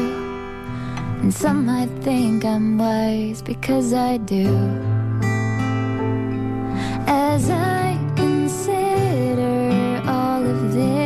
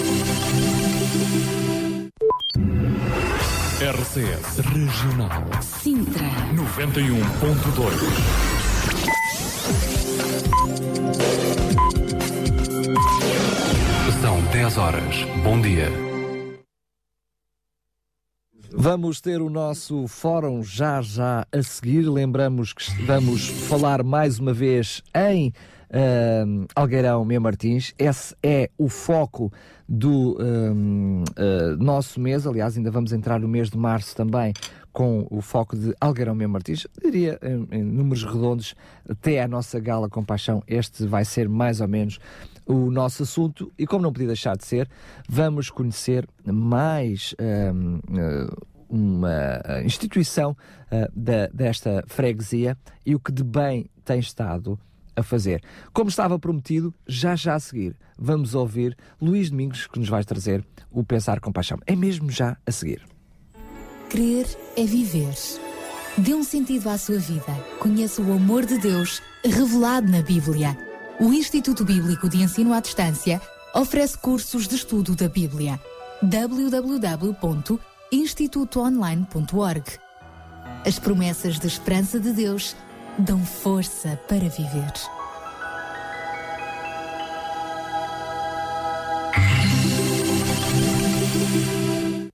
Sabia que em Sintra, cerca de 10 mil alunos do primeiro ciclo e pré-escolar são carenciados e que duas famílias por dia vêm as suas casas penhoradas? Todos os dias há alguém a precisar de ajuda e você pode ser a solução. Sintra Compaixão, o programa da RCS que abre portas à solidariedade. Sexta-feira, das 8 às 11 da manhã. Sintra Compaixão, Contamos consigo. Bom dia, Sara. Bom dia, Daniel. Ouvintes do programa Sintra Compaixão. Hoje e nesta rúbrica Pensar com Paixão, gostaria de compartilhar convosco um pequeno pensamento a que poderíamos chamar Movido pela Compaixão. A compaixão de que falamos não é apenas dor ou lástima.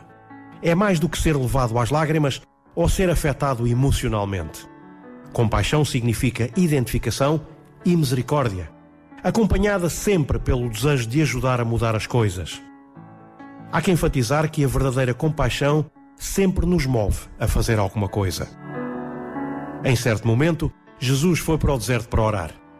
Quando a multidão descobriu o seu paradeiro, seguiram-no a pé e trouxeram-lhe os seus aleijados, os cegos, os moribundos e os possuídos pelo demónio. A Bíblia diz-nos em Mateus, no capítulo 14, no versículo 14: E Jesus, saindo, viu uma grande multidão e, possuído de íntima compaixão para com ela, curou os seus enfermos. Se Jesus tivesse sido obstaculizado pelo nosso pensamento moderno, poderia ter chamado os seus discípulos a uma reunião de comitê para analisar os problemas e falar sobre os pecados que levaram a sociedade ao estado em que está. Teria apontado aos endemoninhados que deitavam espuma pela boca e com lágrimas nos olhos teria dito: Olhem, olhem bem o que o pecado faz às pessoas. Não é isto trágico? Ou poderia ter dito, como tanta gente santarrona diz: Olhem bem, e tu particularmente, eu sinto a tua dor. Tenho trabalhado arduamente ministrante, mas agora mesmo estou exausto e preciso de falar com o meu pai.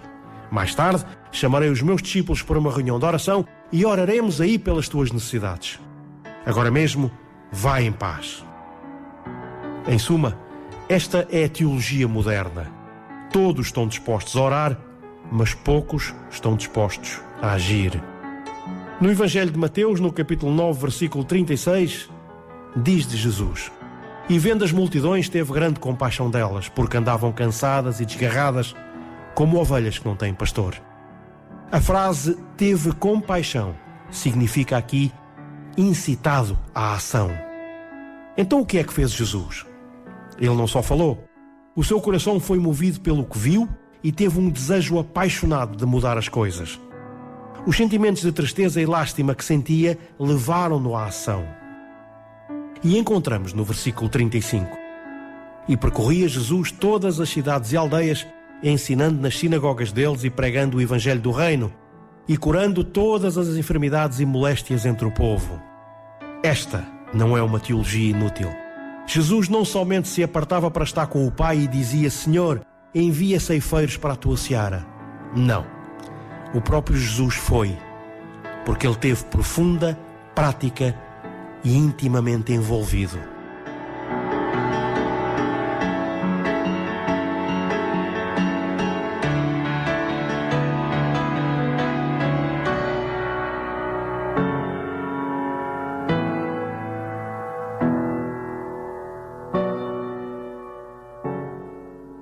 Luís Domingos, ele com a voz radiofónica a trazer-nos mais um Pensar uh, com Paixão e que desta forma também introduz o nosso fórum de hoje, que mais uma vez vamos olhar bem de perto uh, uma uh, instituição de Algueirão Mem Martins. Este é o foco. Vamos conhecer a comunidade cristã do Algueirão e vamos estar à conversa, como não podia deixar de ser, com o maestro do grupo Gerações, ele também é responsável de, do CCA, do Comunidade Cristã do Algueirão, Mário Santos, ele já está connosco em estúdio e que também é maestro do uh, grupo coral Gerações, um grupo coral que certamente bem conhece das vezes que uh, vai passando aqui na sua antena, aqui nos microfones da RCS.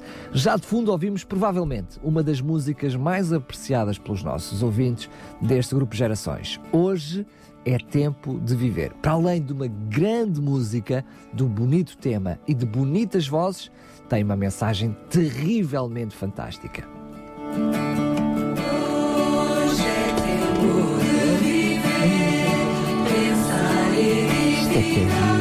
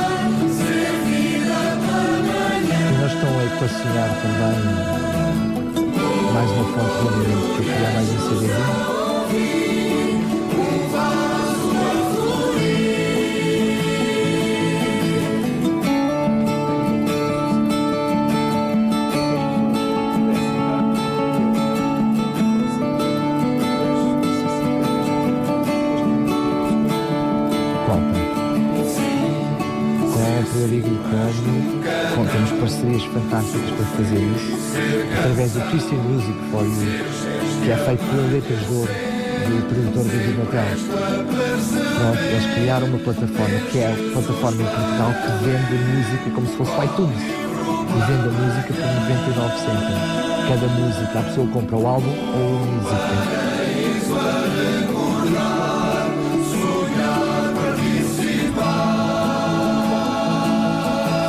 É, é.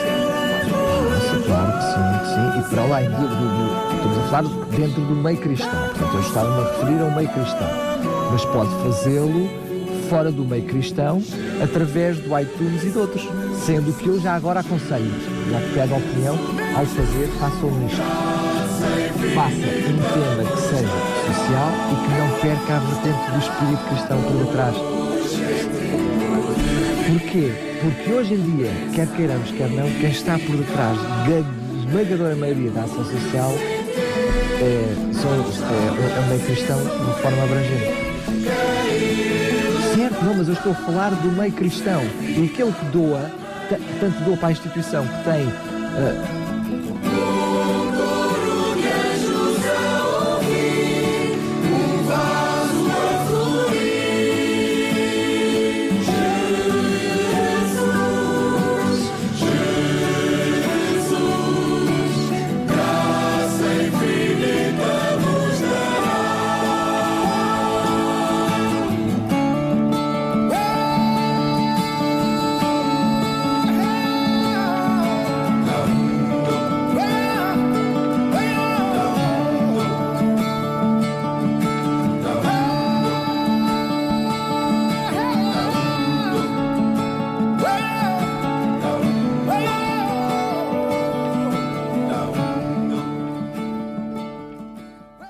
Estávamos a ouvir o grupo Gerações em direto e também estávamos a ouvir em direto a nossa conversa aqui no estúdio, onde eu partilhava com hum, o- aquilo que é o maestro, o mentor deste grupo Gerações, a forma como ah, se pode até através da música arranjar formas ah, de chegar à população e ajudar não só, vamos conhecer daqui de, por- de- daqui de perto, o Domus, este centro que está a ser criado agora, mas outras ações que estão a ser desenvolvidas por esta comunidade para ajudar, passando a redundância, a comunidade que estão à sua volta. Porque estamos a falar de Algarão Meu Martins e, como já foi referido, ah, a Junta de Freguesia de Algarão Meu Martins é a maior freguesia do país e, consequentemente, apresenta uma rede urbana bastante diversificada. Já ouvimos também hoje aqui que eh, em Sintra, eh, está em Sintra, é eh, a freguesia que tem, é o conselho que tem mais instituições particulares de ação social.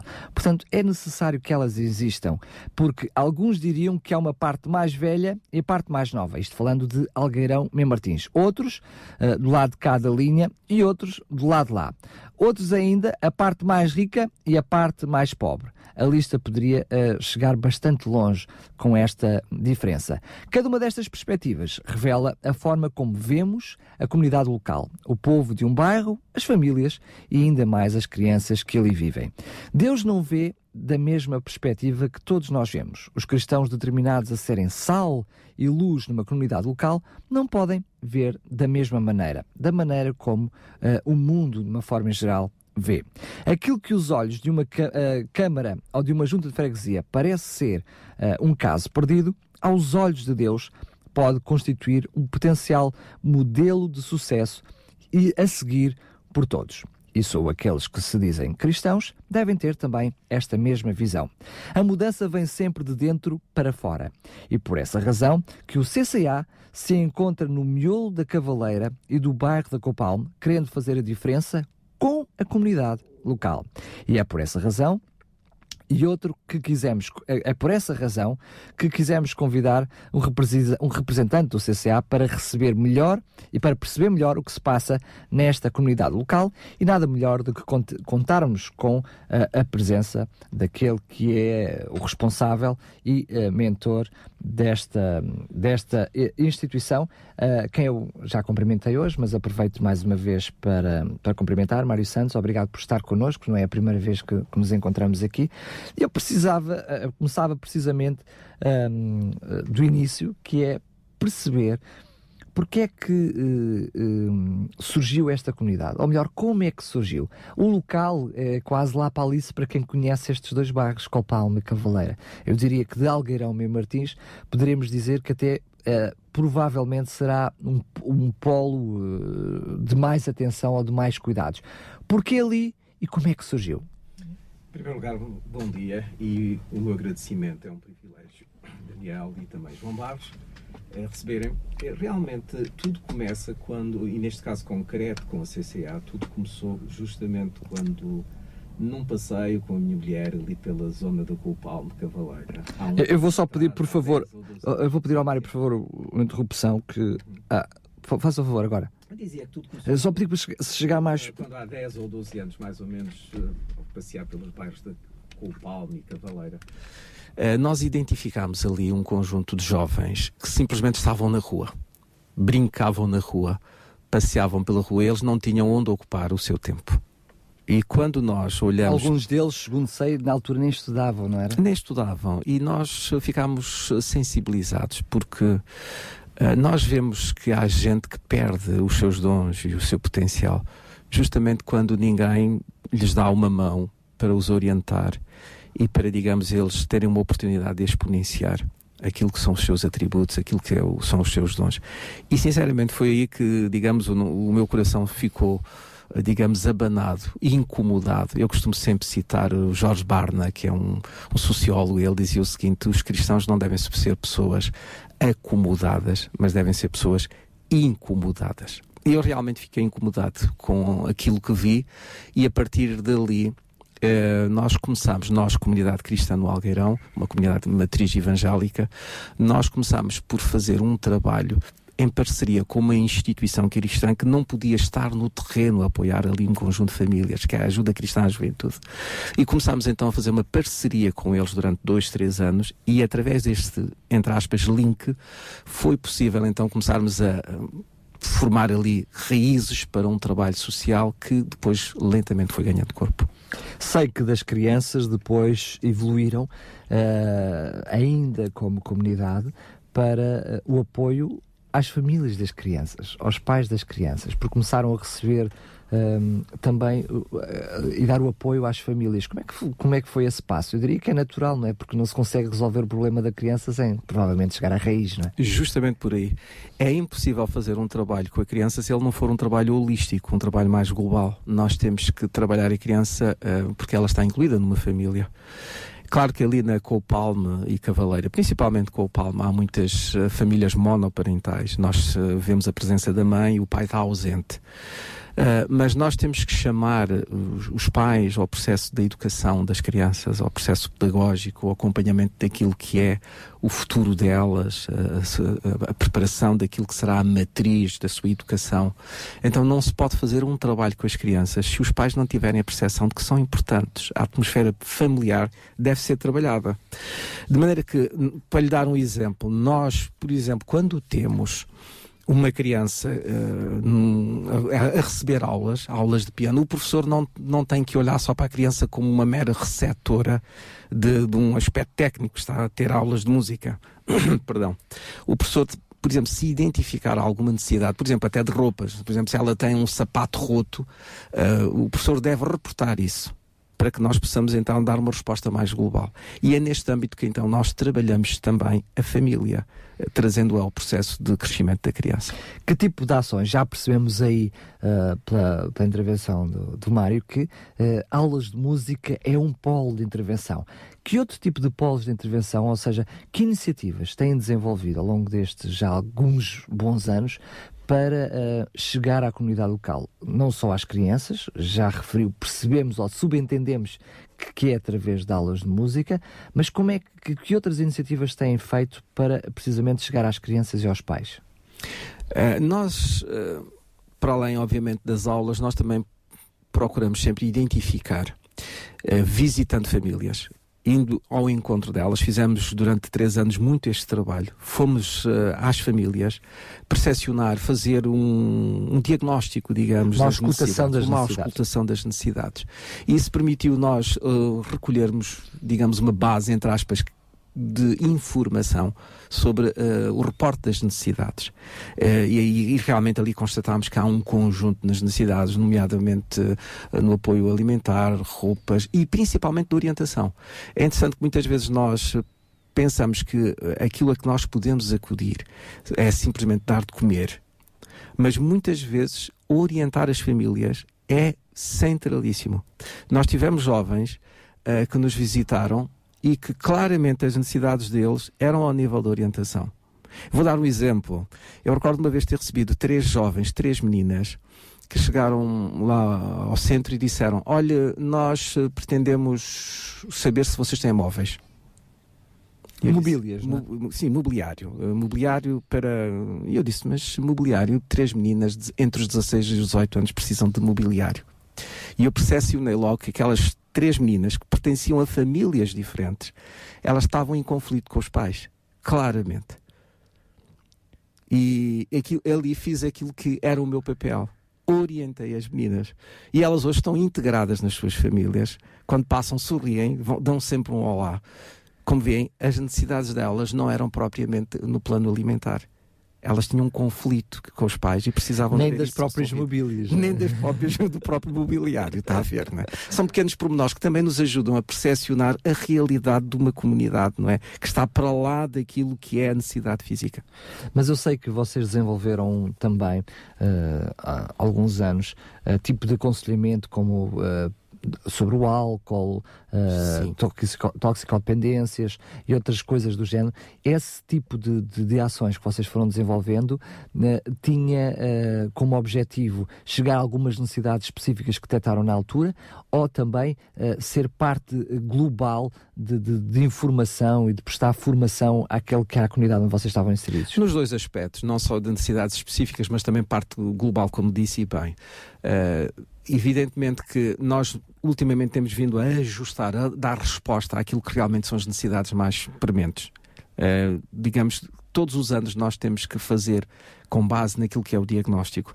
Temos que reformular determinado tipo de respostas. É verdade, porque, porque, porque o mundo uh, gira, né? a vida tem sentido único, ela segue sempre para um sentido único, ela avança e os indicadores que nós tivemos nos últimos dois, três anos, a própria crise económica, que não só te, gera crise económica, porque ao caso não há pão, todos, todos galham, ninguém tem razão, gera depois também crise nas famílias. Evidentemente nós tivemos que ajustar isso mais para o reporte daquilo que são as necessidades básicas das famílias agora, né? porque realmente é o mais premente. E quais são essas necessidades? São justamente no plano alimentar. Temos famílias do extrato mais médio com problemas, pobreza envergonhada, pessoas que estão a chegar a situações de, de pobreza que nunca pensaram que chegassem. Tivemos, por exemplo, uma situação até de pessoas de uma, um casal idoso que teve que ir para o Brasil, também foi, foi apoiado por nós.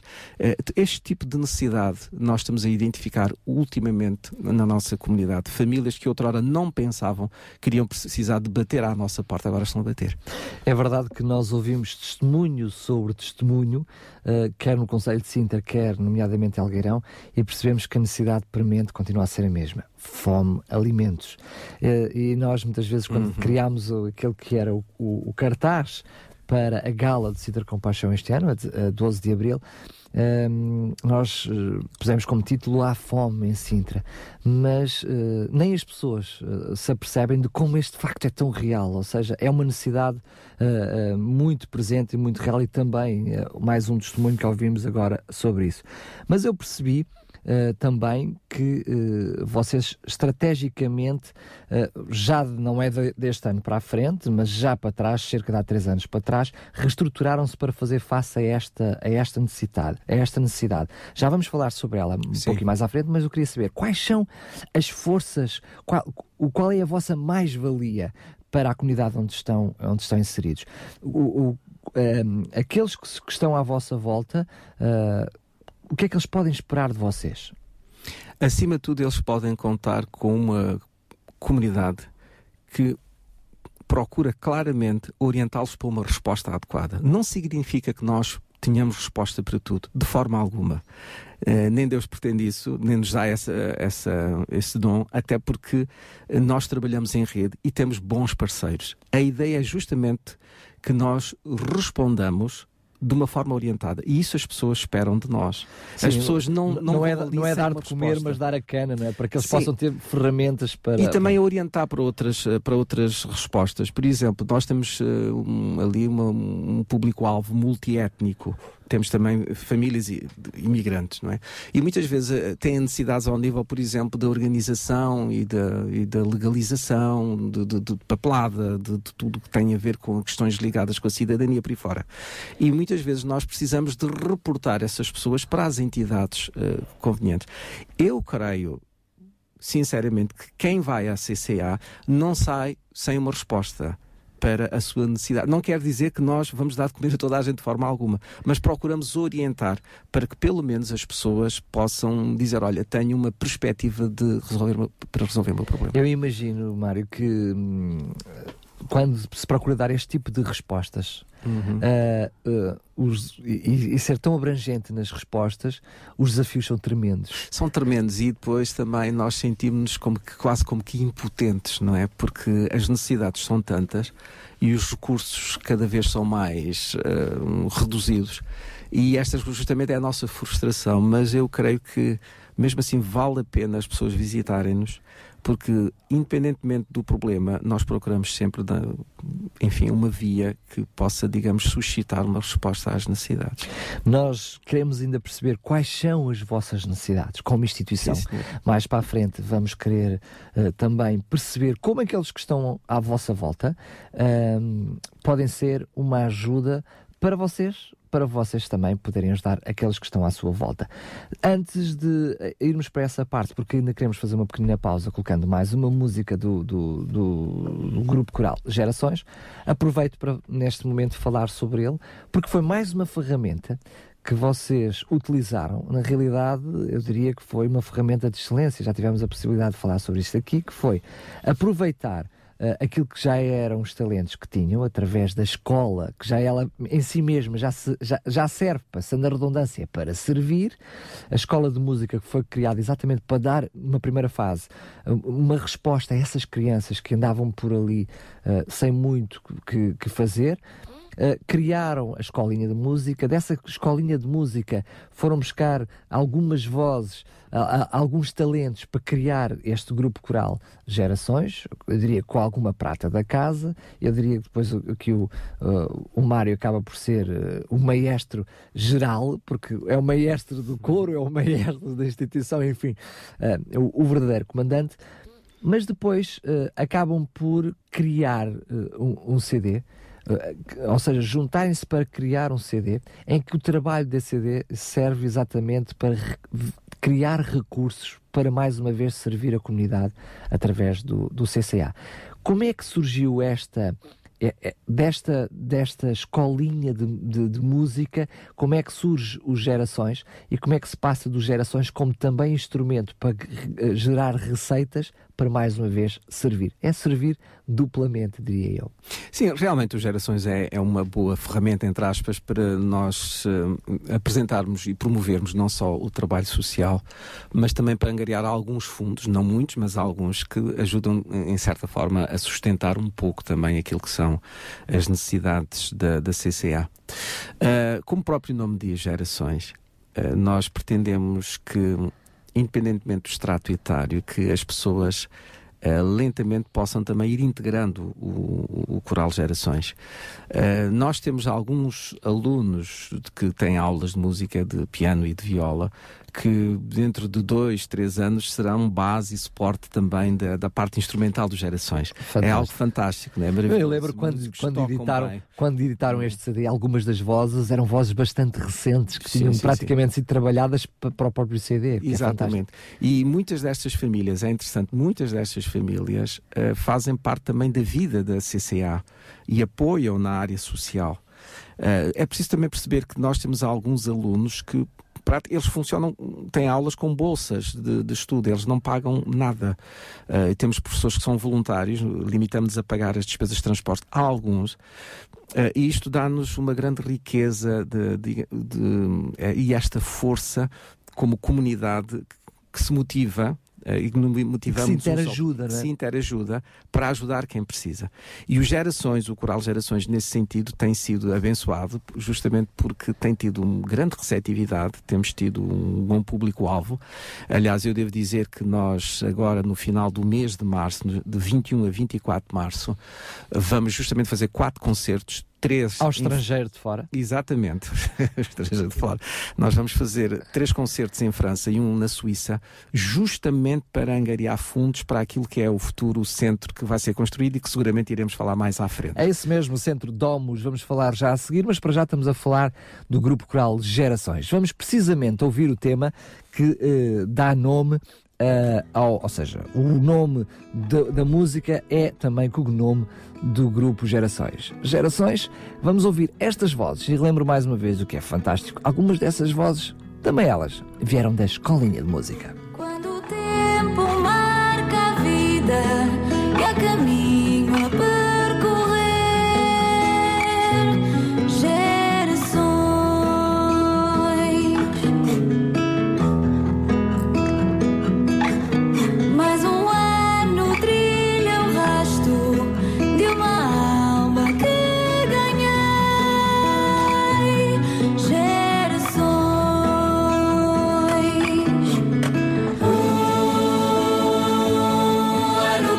Um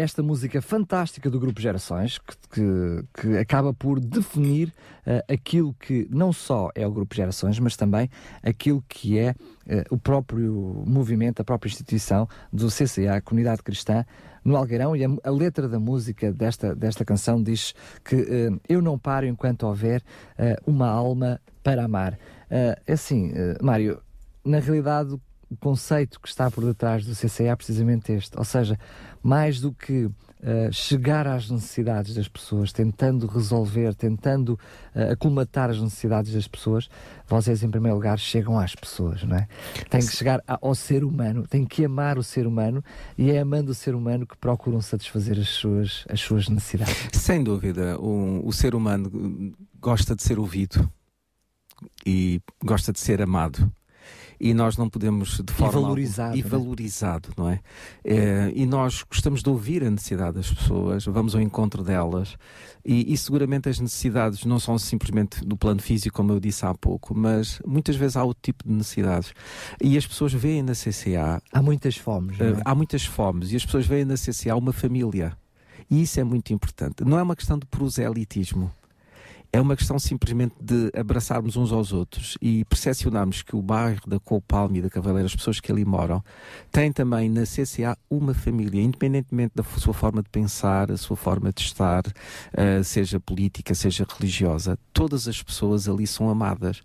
E isto é muito importante, este, este viajar, mas mais que viajar, este encontro com a pessoa no plano global. Isto é muito importante. Nós temos tido pessoas que dizem realmente é bom estar com vocês porque hum, vocês têm uma espiritualidade muito boa. Eu recordo uma vez uma jovem que entrou para falar comigo e disse-me: Esta é a minha casa. Isto penso que retrata bem reflete bem aquilo que é o espírito de Casa que está no no sentido processo, de lar, é? de, de, Uhum. de- de ninho, de, aconchego. Ah, ainda dentro dessa área, ah, é através do- dos relacionamentos interpessoais, não é? É através de estar junto, de estar presente, e vocês tinham um- tiveram precisamente esse projeto de visitar as famílias, conhecer as famílias, Uhum. dar-se a conhecer e conhecer as famílias, para depois conhecer as suas necessidades.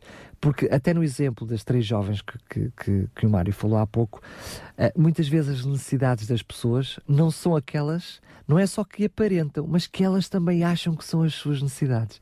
E muitas vezes é através desse contacto, dessa proximidade, que se percebe quais são as reais necessidades das pessoas, não é? Justamente porque eh, nós costumamos até dizer nós não servimos a comunidade, nos servimos com a comunidade.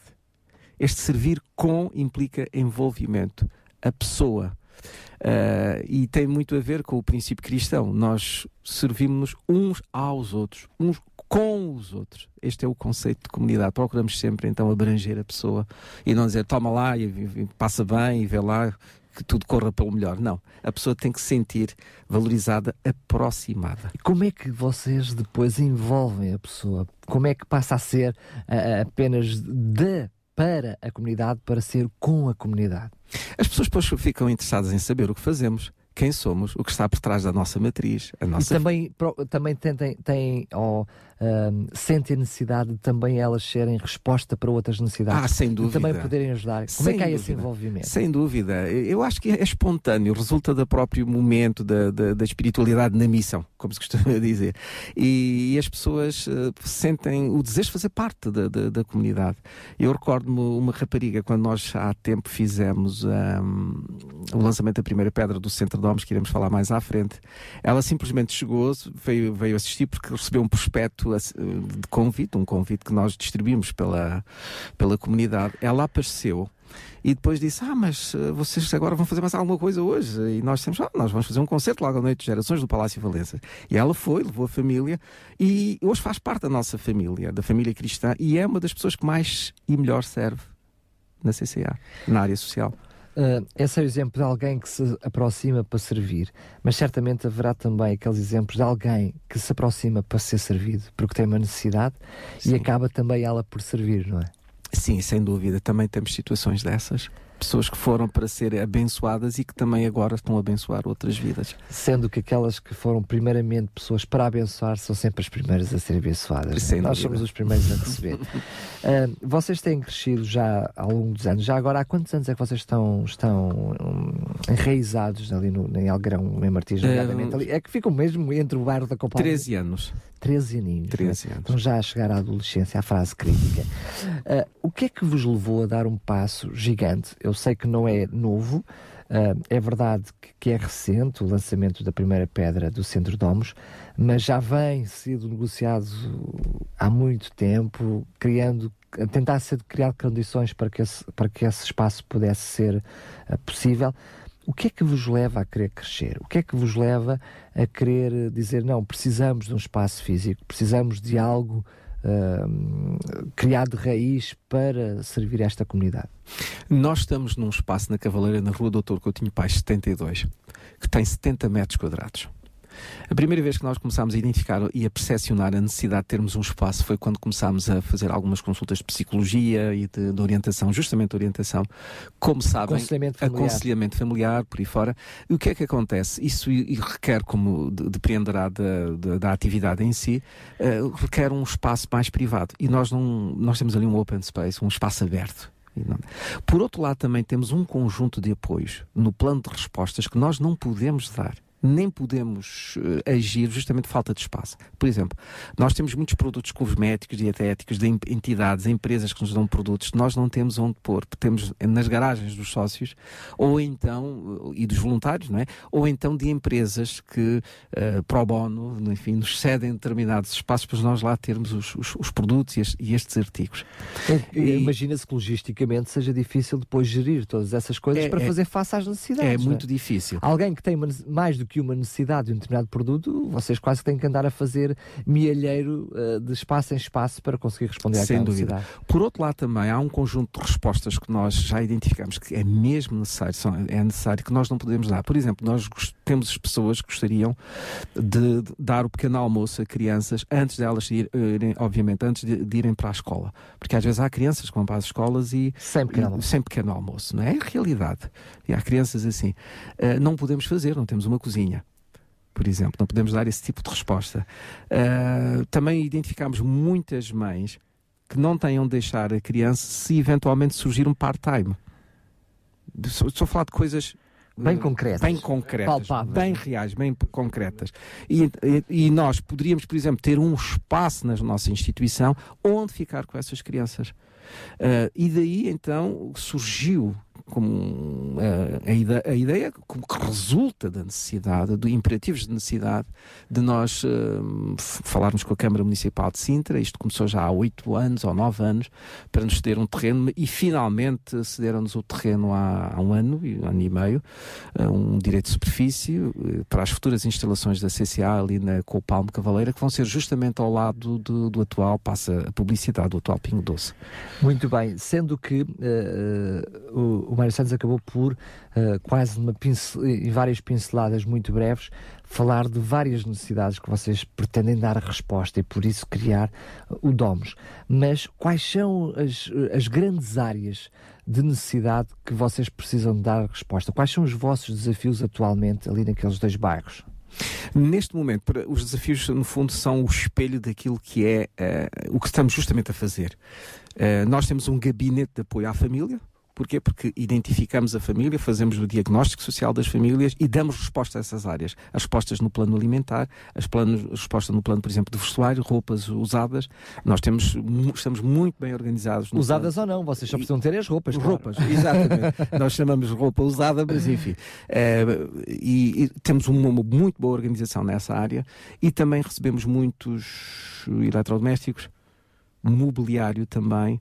Eh, que obviamente que é- não podemos armazenar ali nas, nas instalações, mas em trânsito seguem diretamente para as famílias carenciadas. Por conseguinte, o Gabinete de Apoio à Família faz tudo isto e também orienta situações específicas dentro daquilo que são as nossas capacidades de resposta. Depois temos um outro departamento que é o chamado Musicalia. O Musicalia dá resposta ah, aos jovens que querem desenvolver os seus talentos e dons na área da música. E dando aulas a crianças e jovens eh, que estão em risco. Eh, não, se usa muito esta expressão, que, que são carenciadas. Temos um outro departamento que é o chamado Educália, que visa dar apoio às crianças que têm dificuldades, por exemplo, ao nível do apoio pedagógico. Damos apoio pedagógico. Temos voluntários que dão explicações a crianças que tenham dificuldade. E o Educália também promove atividades criativas e recreativas visando eh, desenvolver hábitos de cidadania e hábitos de socialização, uma vez que a comunidade é mista, para que eh, as crianças desde pequenas percepcionem eh, o que é lidar com o que é diferente. São estas três grandes áreas em que nós estamos a intervir. Eu percebo claramente que vocês detectam as necessidades, ou detectam aquilo que é a resposta a ser dada. Procuram criar uma estrutura para fazer face a essas necessidades. Mas hum, eu imagino que outras pessoas que nos estão a ouvir, ou até mesmo outras comunidades, se possam perguntar: mas e depois como ligar as duas coisas? Porque muitas vezes nós detectamos a necessidade, até queremos dar resposta, mas depois não conseguimos linkar as duas coisas. Não, não conseguimos que essas pessoas que têm essas necessidades se aproximem da instituição ou que a instituição não se aproxime das pessoas. Como é que na, na prática vocês têm feito este link? É muito espontâneo. As pessoas simplesmente visitam-nos. Como eu disse há 4, 5 anos, até há 4, 5 anos, nós íamos muito ao encontro das pessoas. P- Percorríamos o bairro, íamos ao encontro das pessoas. Hoje é o contrário. As pessoas simplesmente visitam-nos. E as pessoas vão passando palavra umas às outras e dizem: Olha, existe ali a CCA. E as pessoas simplesmente aparecem. Uma das coisas que nós percebemos é exatamente a necessidade de trabalhar em rede. Todo, aliás, desde Sim. o Centro de Compaixão nós percebemos Uhum. e temos vindo a desenvolver essa necessidade de todas as instituições estarem envolvidas, eh, não eh, eh, consumindo esforços uma, nem recursos umas das outras, mas as- eh, trabalhando em rede, multiplicando os esforços para sermos mais ativos. Que tipo de, de parcerias, que tipo de redes eh, vocês têm conseguido angariar? Porque imagino claramente que para dar resposta a, estas, a, tanta necessidade, vocês, como CCA, não conseguem dar resposta a isto. Que tipo de parcerias têm conseguido? Que tipo de parceiros têm? Que ajudas têm tido para fazer face a estas necessidades? No plano prático, de, por exemplo, produtos eh, alimentares, produtos de higiene, eh, as fontes são diversas. Por um lado, a rede social apoia-nos, nós trabalhamos em parceria através da da- da Câmara de Sintra, a Junta de Freguesia de Algarama Martins, que também muitas vezes nos reporta necessidades, com a Diaconia, o Centro Comunitário do Algarão. Trabalhamos, eh, são estes, digamos, os parceiros mais. eh, Mais próximos, passando a redundância. Exa- exatamente, passando a redundância. Mas também temos privados. Não- eh, privados, não só pessoas singulares, como coletivas. Empresas que estão Isto atentas acaba por ser uma parte importante É. na vossa ajuda. Há pequenas coisas, por exemplo, temos uma pastelaria ali na zona de uma fábrica de, de, de bolos ali na zona de Carnaxide que, por exemplo, que nos dá muitos, eh, muitos bolos eh, e salgados eh, para nós acudirmos àquelas situações de maior emergência. Quer dizer, este espírito voluntário nós identificamos, porque as pessoas envolvem-se simplesmente, não é? Temos uma empresa do Alentejo em vendas novas que há bem pouco tempo nos fez chegar grandes quantidades de, de artigos do, higiênicos. Ah, de- é do Alentejo vem parar aqui ao Exatamente. Para quem nos está a ouvir, que queira colaborar com o CCA, que tipo de ajuda é que vocês precisam? Porque eu imagino que, para além de todos estes desafios todos, precisarem de roupa, precisarem de alimentos, precisarem de voluntários, ah, agora ainda precisam de meios, porque vocês têm um terreno, mas ah, só que o terreno não, não, fazem o centro de Domus. Que tipo de ajudas é que vocês precisam e como é que eh, todos nós podemos ser corações com paixão ajudando o CCA para que o CCA tenha mais condições para ajudar os outros? Eu desafio as pessoas que queiram colaborar a serem voluntários da, da- da instituição. Por exemplo, neste momento lança até um desafio. Por exemplo, precisamos de um professor de piano. Se houver alguém a escutar-nos, pode telefonar para, Precisa... mim. Olha, hoje ainda não tínhamos feito nenhum apelo. João. Um apelo, Já está, claro. Já está. Precisamos, eh, vamos, vamos eh, institucionalizar o apelo. Muito bem. Para quem está desse lado dos microfones, eh, tem, tem eh, alguma formação na área do piano, pode ser eh, professor de piano, gostaria de dar o seu talento, até o seu dom e a sua paixão ao serviço da comunidade Algarão Meu Martins? Então entre em contato connosco. Hoje precisamos não de uma máquina de lavar louça, não de um frigorífico, como muitas vezes fazemos aqui o apelo. Hoje precisamos de um professor de piano. Entre já em contacto connosco. Está bem? O número de telefone é 219 10 63 10. Vou repetir: 219 10 63 10. Ah, ah é, é bom salientar que não vai ganhar mil euros à hora. Não, não, não. Nós tentámos ser explícitos. Precisamos de voluntários. Gente com coração com paixão, que certamente é o seu caso. E que tal fazer aquilo que muito gosta, que é tocar piano, podendo chegar a estas crianças, a estes pequeninos jovens, com estas aulas de música. Eu vou só pedir ao Mário Santos que possa dizer ainda dentro desta área em que horários é que poderia ajudar, como é que poderia ser útil. Poderia ser, eh, por exemplo, às sextas-feiras ao fim do dia ou à terça-feira ao fim do dia, depois das seis horas. Duas horas. pós-laboral. Pode fazer duas horas num dia ou optar por fazer três horas à sexta-feira, pós-laboral. Também nós precisamos, nesta fase, de duas ou três pessoas que sejam especialistas na área criativa e recreativa. Ah, nó- para, para trabalhar eh, aos sábados de manhã. Um grupo de 15 crianças que precisam de apoio nessa área, visando atividades para hum, questões ligadas à cidadania. Por exemplo, a, gestão a área da gestão ambiental, como poupar água em casa, ideias criativas. A, a ideia é justamente levar estas crianças a percepcionarem que têm de ser bons cidadãos. Porque se alguém tem jeito para fazer trabalhos criativos, trabalhos manuais, eh, pode eh, contactar e pode ser um voluntário da CCA. Muito Precisamos. Bem, muito bem. E mais, voluntários. E para além do voluntariado, como é que é possível ajudar mais o CCA? Uh, e estarem interessados em ver como vai ser o nosso futuro centro Domus e lanço um desafio, por exemplo, a empresas. Por exemplo, quer na área de construção civil, quer na área de outro tipo de, de equipamento que seja útil para o Centro Domus. Nós temos uma página eh, na internet que é o www uh, centro-domus.com, onde poderão visualizar o nosso projeto e nós vamos fazer uma engenharia social da construção. Por exemplo, se- a sua empresa, se a sua empresa, por exemplo, quer contribuir simplesmente com os sanitários para o quarto de banho X, pode dizer, olha, nós vamos cooperar com isso. Nós não queremos ver o dinheiro, só queremos ver é lá Não é uma lista de casamento, mas é uma lista de, de bens e serviços para a construção do Exatamente. Centro Obras. Por exemplo, nós temos uma, uma entidade em Espanha, em Barcelona, que se disponibilizou para fazer tudo que tenha a ver com alumínios. Vidros. Fantástico. Interessante, não é? Janelas e porque portas não, já têm. Exatamente, e porque não empresas eh, do Algueirão e Martins, de Conselho de Sintra, aqui do nosso país, não é?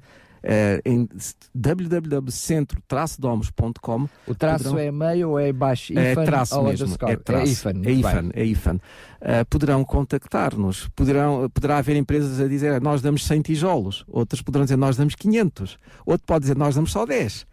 São bem-vindos, nós somos abençoados de qualquer forma. né? E, ele- e- quem dá também, não é? Sim, dá é aquele princípio, quem é fiel no pouco tem que ser fiel também no muito e vice-versa, não é?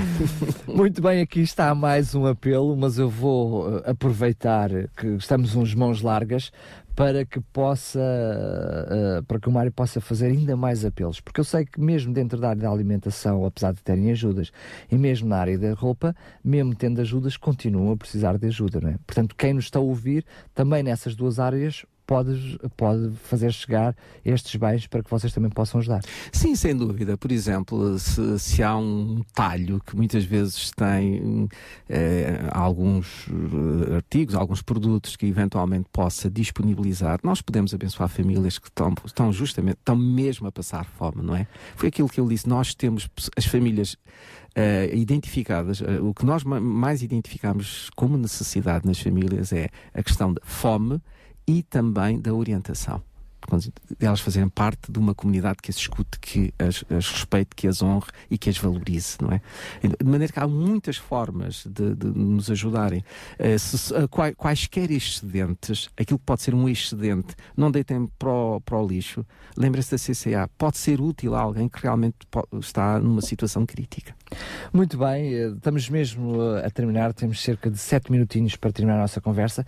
Tenho aqui uma última rubrica para, para eh, desafiar o Mário Santos, que é, vocês têm sido, eu diria que, engenhosos, engenheiros e criativos na busca de métodos e meios para chegar às pessoas e para obter recursos.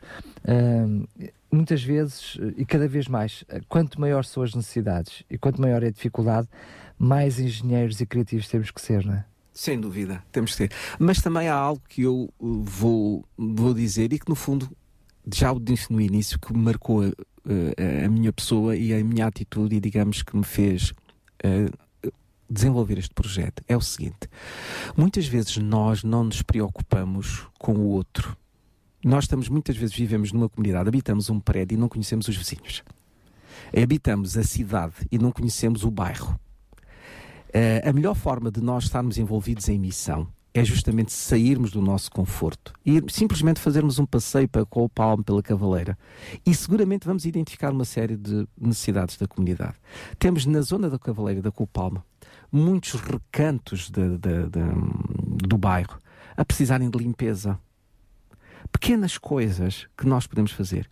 Há prédios, alguns dos prédios que estão na rua Doutor Coutinho Pais, que são aqueles prédios de, de mais de matriz social, que se nós dermos um passeio pelo logrador desses prédios, ficamos com o coração sensível. Realmente aquilo precisa de limpeza, precisa de mais uma mão amiga. Eh, temos que sair da nossa zona de conforto e sermos pessoas verdadeiramente incomodadas e não acomodadas. Eu acho. Muito isto bem. é centralíssimo. É isto que nos motiva. É que isto que nos faz ser diferentes. Eh, Dizendo algo que eu já penso que já tinha citado, é porque quem ah, não vive para servir também não serve para viver. não serve para viver. Uh, Mário, estamos mesmo a terminar. Eu queria só perguntar-lhe se ainda, se ainda tem CDs de gerações para que possam ser vendidos para quem nos está a ouvir e, e também dessa forma querer ajudar uh, o Centro Domos e o CCA. um, ainda, está, ainda tem à venda. Ainda como, temos, é que, como é que pode ser feito para adquirir esses CDs? p- na rua Doutor Coutinho Paz, eh, Diretamente à vossa 72, sede. a, a sede, e também se houver muitas pessoas interessadas em obter um CD, nós estamos a vendê-los a um preço de 5 euros, um preço muito, mesmo de crise. Eh, se o Daniel não se importa, nós podemos, se houver pessoas interessadas, podemos fazer eh, chegar aqui alguns CDs e vocês podem Com- fazer, com todo- com digamos, todo- eh, eh, fazemos eh, uma parceria em termos de apoio. Com certeza. E os CDs ficam aqui para quem estiver interessado e assim é uma forma de também eh, cooperarem na construção do Centro de Homens e no apoio a estas famílias da Coupal Muito bem, só quero lhe pedir que nos faça chegar também os contactos mais uma vez. Lembrar o, o site, se tem um contacto telefónico também que pudesse dar, eh, para que eh, quem nos está a ouvir e queira entrar em contacto com, consigo para vos ajudar. Para onde é que deve fazer? Para, onde é que deve ligar? Para onde, aonde é que se deve dirigir? Deve-se dirigir à Rua Doutor Coutinho Pais 72 eh, na, na Coupalme. Coupalme. Eh, o contacto telefónico 210996563. Eu vou-lhe pedir só que repita e mais de gavarinho, por favor. De- exatamente. Rua Doutor Coutinho Pais 72. O telefone 210996563. Por e-mail cca.criativa.gmail.com e também podem visitar o nosso site do Centro Domos www.centro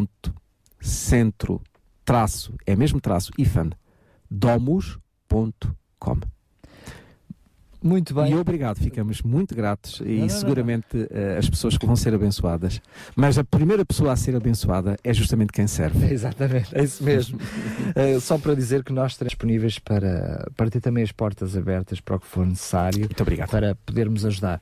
João, aqui fica mais uma eh, instituição eh, que não olha a meios para atingir os fins, não é? Costumamos muitas vezes olhar para esta expressão como pejorativa, mas aqui vemos alguém no bom sentido, claro está, que eh, tem não só o verdadeiro coração de compaixão, mas como tenta envolver a sua comunidade para que a comunidade seja corações de compaixão. Gostei muito desta expressão, não para a comunidade, mas com a comunidade.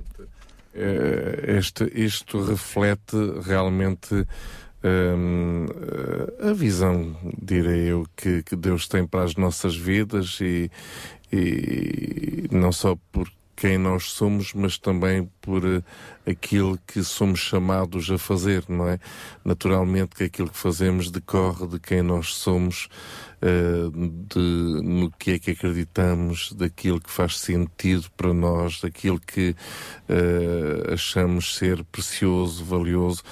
E hum, como cristãos, obviamente que valorizamos a vida, valorizamos a dignidade das pessoas, hum, não, não olhamos com, com olhos de justiceiros, Uh, mas, uh, mas sim com olhos de, uh, de amor, de reconciliação, de perdão e de, de querer abraçar.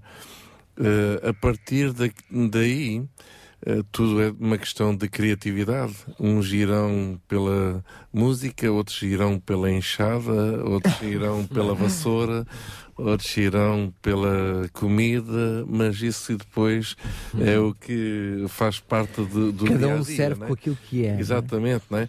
Eu, eu, eu não costumo fazer, eh, não, f- reforçar esta, estas questões mais, eh, eh, vamos lá dizer, entre aspas, comerciais, não é? Eh, o Mário estava a dizer um preço de 5 euros cada CD. É importante que quem nos está a ouvir entenda que não está a pagar um CD. Obviamente. Está a investir num, num, eh, nem vou dizer projeto, está a investir num, num Em pessoas. serviço, em pessoas, em Está- não, famílias. não é pessoas que são da instituição, Exato, é pessoas que são, as que são servidas para a comunidade. Exatamente. Portanto, eu diria eh, no mínimo 5 euros. Isto Claro. é, quem eh, entender contribuir com Mas donativo. é, realmente não é verdade ver-te assim sempre pedir Estás a ver? É a não primeira vez que eu faço É isto na, na rádio. É importante as pessoas perceberem que quando dão, não estão a pagar nada. eh, estão a dar eh, para investir eh, na vida de pessoas, de crianças eh, e o investimento um investimento que pode transformar para sempre a vida de uma, de uma criança que depois irá ser pai, mãe, eh, irá constituir família eh, e irá ser eh, luz na sua própria comunidade, não é? Portanto, eu, eu fico feliz e sem dúvida nenhuma nós iremos dar continuidade a estes pedidos, não é? Da questão do professor de piano. Nós só referimos isto realmente no final do programa, nos próximos poderemos voltar a salientar isso e sem dúvida nenhuma nos, nos próximos meses iremos, eh, iremos encontrar aqui formas de, de ir ao encontro destes desafios que, que o Mário nos apresentou aqui.